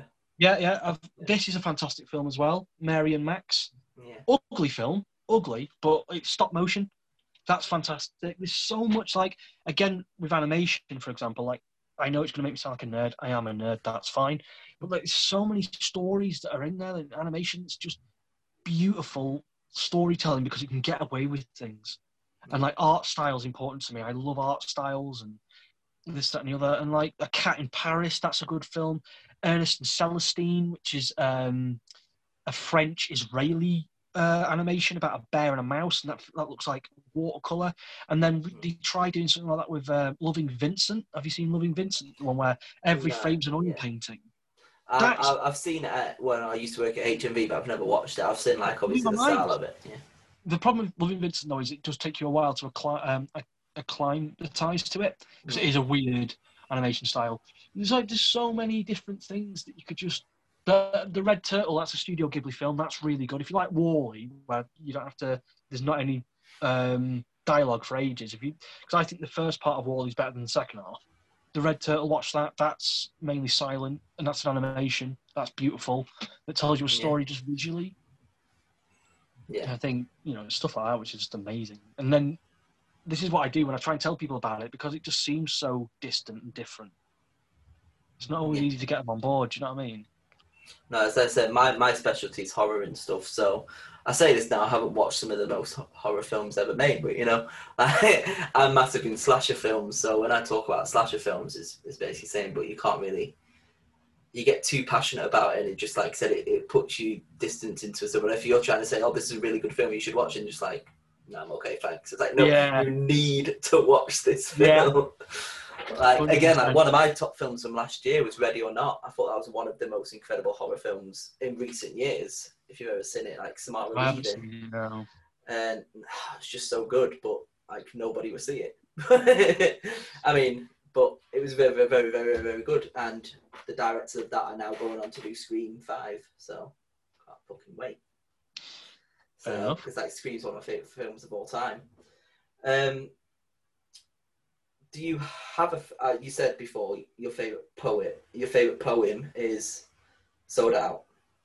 You say Yes. that that's, that's the one that you've written. Do you have a favorite poet? Do you say the the Baron would probably be your favorite poet, or do you have a favorite? John Like- Cooper Clarke is my favourite poet. John Cooper Clarke. John Cooper, Dr. John Cooper Clarke is my favourite poet poet of all time. He just Yeah. he's just brilliant. He's just so funny, so wry, so dry, um, and his poems are just incredible. Just every single one of them. Uh, Yeah. Evidently, Chicken Town's my favourite one. Uh, I Want to Be Yours, which was uh, this also done by um, the Arctic Monkeys. So the song I Want to Be Yours is his poem they just made to music, but with a little bit in the middle. But I Want to Be Yours is fantastic. Um, So people who don't like poetry, Arctic Monkeys use poetry in there. So exactly. yeah, Songs are just poems to music. yeah, That's, that's all it is. Yeah. Like I said, it's just finding the way. Like you said, poems and music, and that's kind of what you're doing now. You're doing it in a different style to comedy, and you're using your theatre background to put on a show. You'd say, Yeah. like I said, you're putting your your um, gestures in there, and you're animating it, and I think that's what good performers should do. Like I said, rather than just stand there with a piece of paper, or like I said, just stand there. You, you're putting on this show, and you're performing. Yeah, Yeah, well, there's nothing wrong with reading it if that's how you feel comfortable. It's just not the way I feel comfortable doing Yeah. it. no, yeah, definitely. But um, yeah. So, so you said, what's your favorite poem? That I've done, yeah. No, of all time, like poem. Like you've read this, and it was just like, oh, I wish I wrote it. God, yeah, hard. it was like, I wish Oh, I wrote shit. this, or Um, possibly, it, it would be a um, John Cooper Clarke one. It would be possibly, um, there's three of them. Evidently Chicken Town, Beasley Street, and Twat. Uh, Twat, yeah, it's really good. Those are my three favourite that he did because those were the ones that I heard that made me realise I could do it. Yeah. And those, so they mean a lot to me. There's other poems that I heard when I was growing up and this, that, and the other that do mean a bit to me. But like, in terms of now, those are ones, those three were the ones that stuck with me to the point where I was like, I reckon I could do this. Poetry is actually a bit different to what I thought it was. And I reckon I can do this. And that's where I'm at now. Thanks to those poems and thanks to him, that's why I do what I do. In Yeah. terms of poetry, anyway. That's perfect. I, I want to thank you for, like I said, coming on and joining us here. It's one of those things you could probably talk for hours about films. Uh, Oh, it's probably going to be another podcast at, at some other point of just talking films rather than poetry and COVID. Um, but it, it's been an absolute pleasure. I want to um, thank you, like said, for finally messaging me when I, when we were ready to do this and bearing with me during work schedules and Zoom problems. And like I said, I think you are incredible. And I said, uh, you're amazing. And I've watched some of the um, the stuff that you've put on, and um, you did a recent one, like with Instagram, like you said, with the blue collar pub. What's it called? Oh, Blue Balloon Theatre, yeah. Blue they Balloon they wanted to yeah. talk to me about. I did their sh- I did um, their birthday week, and they asked me to do a show. Um, and obviously we couldn't do it live because originally I was meant to do it in March, but but the, the week we were meant to do it was lockdown. Yeah, They had never met me before, and I wasn't able to make the rehearsal, so they had no idea what I was gonna do. And I was like, Yeah. I have like a show ready, so whenever I can perform it, I'll perform it fully. Um, so then I was, they, were, they messaged me a few weeks back and were like, could you film it? Like, it doesn't matter how much or how little, could you film a show or like whatever you were going to do? Um, even if it was just a piece. And I was like, well, actually, it doesn't work if it's just a piece. It needs to be like a, a set. Um, but I didn't have enough time, so I had to stay up late a few nights and just film it like within three days, and then edit it together as quick as I could. And I was like, I need jokes in it, but, but they don't work because a lot of my jokes work with the audience. Like that first joke, the the the, um, the hand of hope, it works because there's an audience there. It doesn't work. I did do it in the show, but I had to figure out how to make it funnier. So that's why there's music there, and it cuts when the when the thing comes in because that's meant to be the joke. Then, like a like you see in a trailer and this and the other. And I was like, how do I make it funny? So I thought in the first uh, minute and four seconds, I'll be sick into my hands. I was about to say, you just go go to the toilet, but I'll be all right. It's fine. yeah, and like I, I, I I love everything because again, for me as well, like you said with uh, with the Baron, this is you're my first probably poet that I've seen to do this kind of thing as well, and I think it's great. And I, like I said, when I saw it at Dirty Blondes, I absolutely loved it, and I would happily sing your praises. And like I said, recommend anybody who wants to have a laugh to go and watch. And when Dirty Blondes does reopen, it's small and shouty stuff. I'll recommend again. Thank I'm you. quite close to Matt, and like I said, you'll be the first person if he ever asks who it would be. So I'd be more than I'd be more than Yeah. happy to go back. I, I just hope I could give them a show worthy of it. Really, to be honest. yeah, no. um, but yeah, I wanted to thank you. Do you want to tell everybody where they can follow you on Instagram, or do you even have Twitter and Facebook? So Yeah. Um, so in a weird way, I don't. I'm not that great at being professional. Uh, so uh, on, on Instagram, it's um, at all lowercase AB freelance artist, and that's on Instagram. I put a lot of stuff up there. On Twitter, it's um, at and in capitals ABF freelance artist. So it's ABF freelance artist. So it's basically the same Yeah. thing, but like ABF is um, it, capitals, um, yeah. might be ABFA. Have a look. You'll f- it's my face. You'll see that. Um, and on Facebook, I'm just Anthony Briscoe, and I'm quite happy for people to uh, follow me as just me, to be honest, uh, because I, I've said this a few times. I know professionally I should have a page, I should have a poetry page, this, that, and the other, but I am me. Yeah. I'm still a person. Like, there's a lot of things now where artists can you like the art if you like the person? And i'm like well i just make it all me then. So if you don't like me you might not like my art. And you know what i mean? If you don't you might like my art but then find me boring or something. That's okay because i'm me. I'm an artist. I'm a person. So i'm all right with that. If i just keep all my foibles and work together although I really shouldn't, but I do because, like they say now, if you want to get a job, they just check you out anyway. So what's the point of me going? They're going to find me if I go. Here's my professional page. I'm the admin, by the way. You'll find me. Yeah. Um, so I'm just like, I'm quite happy for people if they like like it, send me a message there. You know, it's fine. I'm all right with it. So Yeah. my, it's Anthony Briscoe. Again, it's my face in black and white, but it's my face. yeah, that's perfect. Like I said, we'll definitely um, have to do it again sometime as well. Just just talk about films and I'd be more than Um, happy with that. Great. yeah, and like I said, I always do a. I know it's not really been much that's been out this year, but I always do a um, best films of the year awards kind of thing. So I know there's not going to be a lot to choose from, but I have to get your opinion on that as well. So you'd say Lighthouse and Parasite so far. Though, so far, those are the films this year that really, really blew me away. And I'm talking about this year. I've seen some films from the previous years, only this year, but Yeah, those two films have stuck with me. I'd say I liked Lighthouse just a bit better than Parasite, but you're looking at saying like, I like I liked Lighthouse 98 out of 100, and I like Parasite 97 out of 100. It's that close. yeah.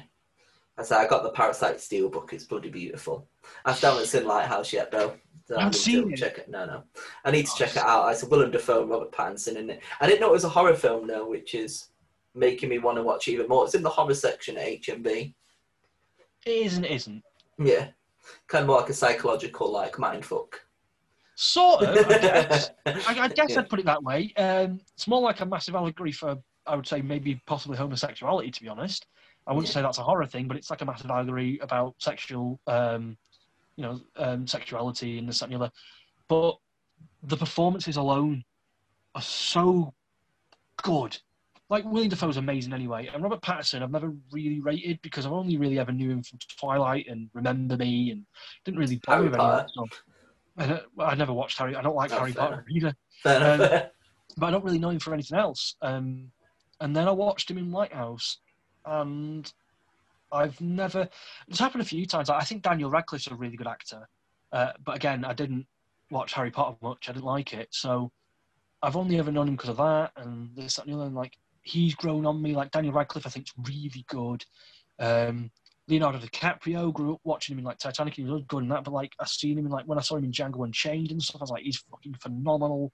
And Robert Pattinson, just that one film alone of Lighthouse changed my perception of him completely. He's so good. He's so so good in it. It's He's- like he nearly he doesn't do it because he can't, but he nearly matches Dafoe. He nearly matches him, and to do that when you're up against Dafoe, that's that's phenomenal. I mean, coming from like I said, Twilight, he's just changed his whole perspective. Like I said, he's he did Lighthouse and then Tenet. If you haven't seen Tenet yet, as well. I haven't seen Tenet yet. No, and then um, like I said, he's gone on to um, become Batman, which is filming in Liverpool right now. I've seen the pictures. It looks amazingly funny. Yeah, so I mean, I, I saw the picture. I was like, Colin Farrell. I was like, what? Looks nothing like him. It's it's unreal. But I said, I'm looking forward to. Again, I know you're not a massive DC fan, but you know, it's going to be completely dark, and I'm looking I forward like to I like the Nolan films, but then again, it's Nolan, so it's always a c- comfortable pair of hands. Well, I like. Christopher Nolan is highly regarded on our greatest movie ever's list. So. Yeah, I was gonna say like I like I like the Dark Knight. Batman Begins I thought was too dark, like I literally couldn't see anything. Yeah. And um, what was the last one? uh, Dark Knight Rises. Dark Knight Rises. I thought was okay, but a proper letdown. But it was always going to be, and I still can't get over my disappointment with it. Dark Knight is like one of the greatest films ever made. Obviously, easy. it, it made our made our list. So, but um, no, it's been a pleasure. And Like I said, we'll definitely do it again sometime when all of our schedules free up and we can try and make it work again and no Zoom problems. But yeah, thank you very good much. to- thank you. Before we do finish today, I've got a special performance for you from his sold out show for the Blue Balloon Theatre. Here is Anthony Briscoe and Dad Jokes. I hope you enjoy. Loved and hated by millions, apparently invented by blokes. This is just a load of dad jokes. Did you hear what happened at the local zoo? They had too many penguins and didn't know what to do, so they rounded them all up and threw them into the lion's feeding trough. The frenzy went on for hours because they couldn't get the wrappers off. Loved and hated by millions, apparently invented by blokes. This is just a load of dad jokes. Two dogs go out drinking all sorts of alcoholic stuff. They wake up the next day, one looks at the other and says, How do you feel? The other goes, Rough. A cheese factory exploded in France. There was nothing left but debris. I threw my boomerang away. Why did I need it? And then it hit me. I went to a restaurant on the moon. It had great food and great beer, but I didn't stick around for long, no, because it had no atmosphere. And then I went to a wedding. It was beautiful. Even the cake was in tears. But I got let go of my favourite job the other day as a human cannonball. I was fired. Why did the bike fall over? Well, it was just too tired. A horse walks into a bar, and the bar owner goes, Why the long face? And he says that he tried to sue an airline company after he lost his luggage, but mm, sadly he lost his case. I threw out all my used pots of spices. Complete waste of time. I invited a mushroom to my party. Well, he seemed like a fun guy, but I'm only friends with 25 letters of the alphabet. I don't know why. And when I saw I had grey hairs in my beard, I thought I was going to die. Them a different colour. Look, if you think that's a boring joke at the expense of getting old, I have a boring life and a boring job. I work in a paper factory where my responsibilities are twofold. Uh, I robbed a calendar shop the other day. Wasn't one of my cleverest stunts. The police turned up. I got arrested. I only got away with 12 months. The police were then called to a nursery because a two-year-old was resisting arrest. They brought in an investigator. Yeah, it was just an alligator in a vest. Look, dad jokes aren't easy. I am trying my best. I wrote a song about a tortilla. Well, actually, it was more of a rap. I got asked to put the cat out, but I had no idea someone set fire to the cat. Loved and hated by millions. Apparently invented by blokes. This, well, this was just a load of dad jokes. But these dad jokes were all awful. But I thought they were shareable and I wrote them originally on paper, so I'm sorry. They were terrible.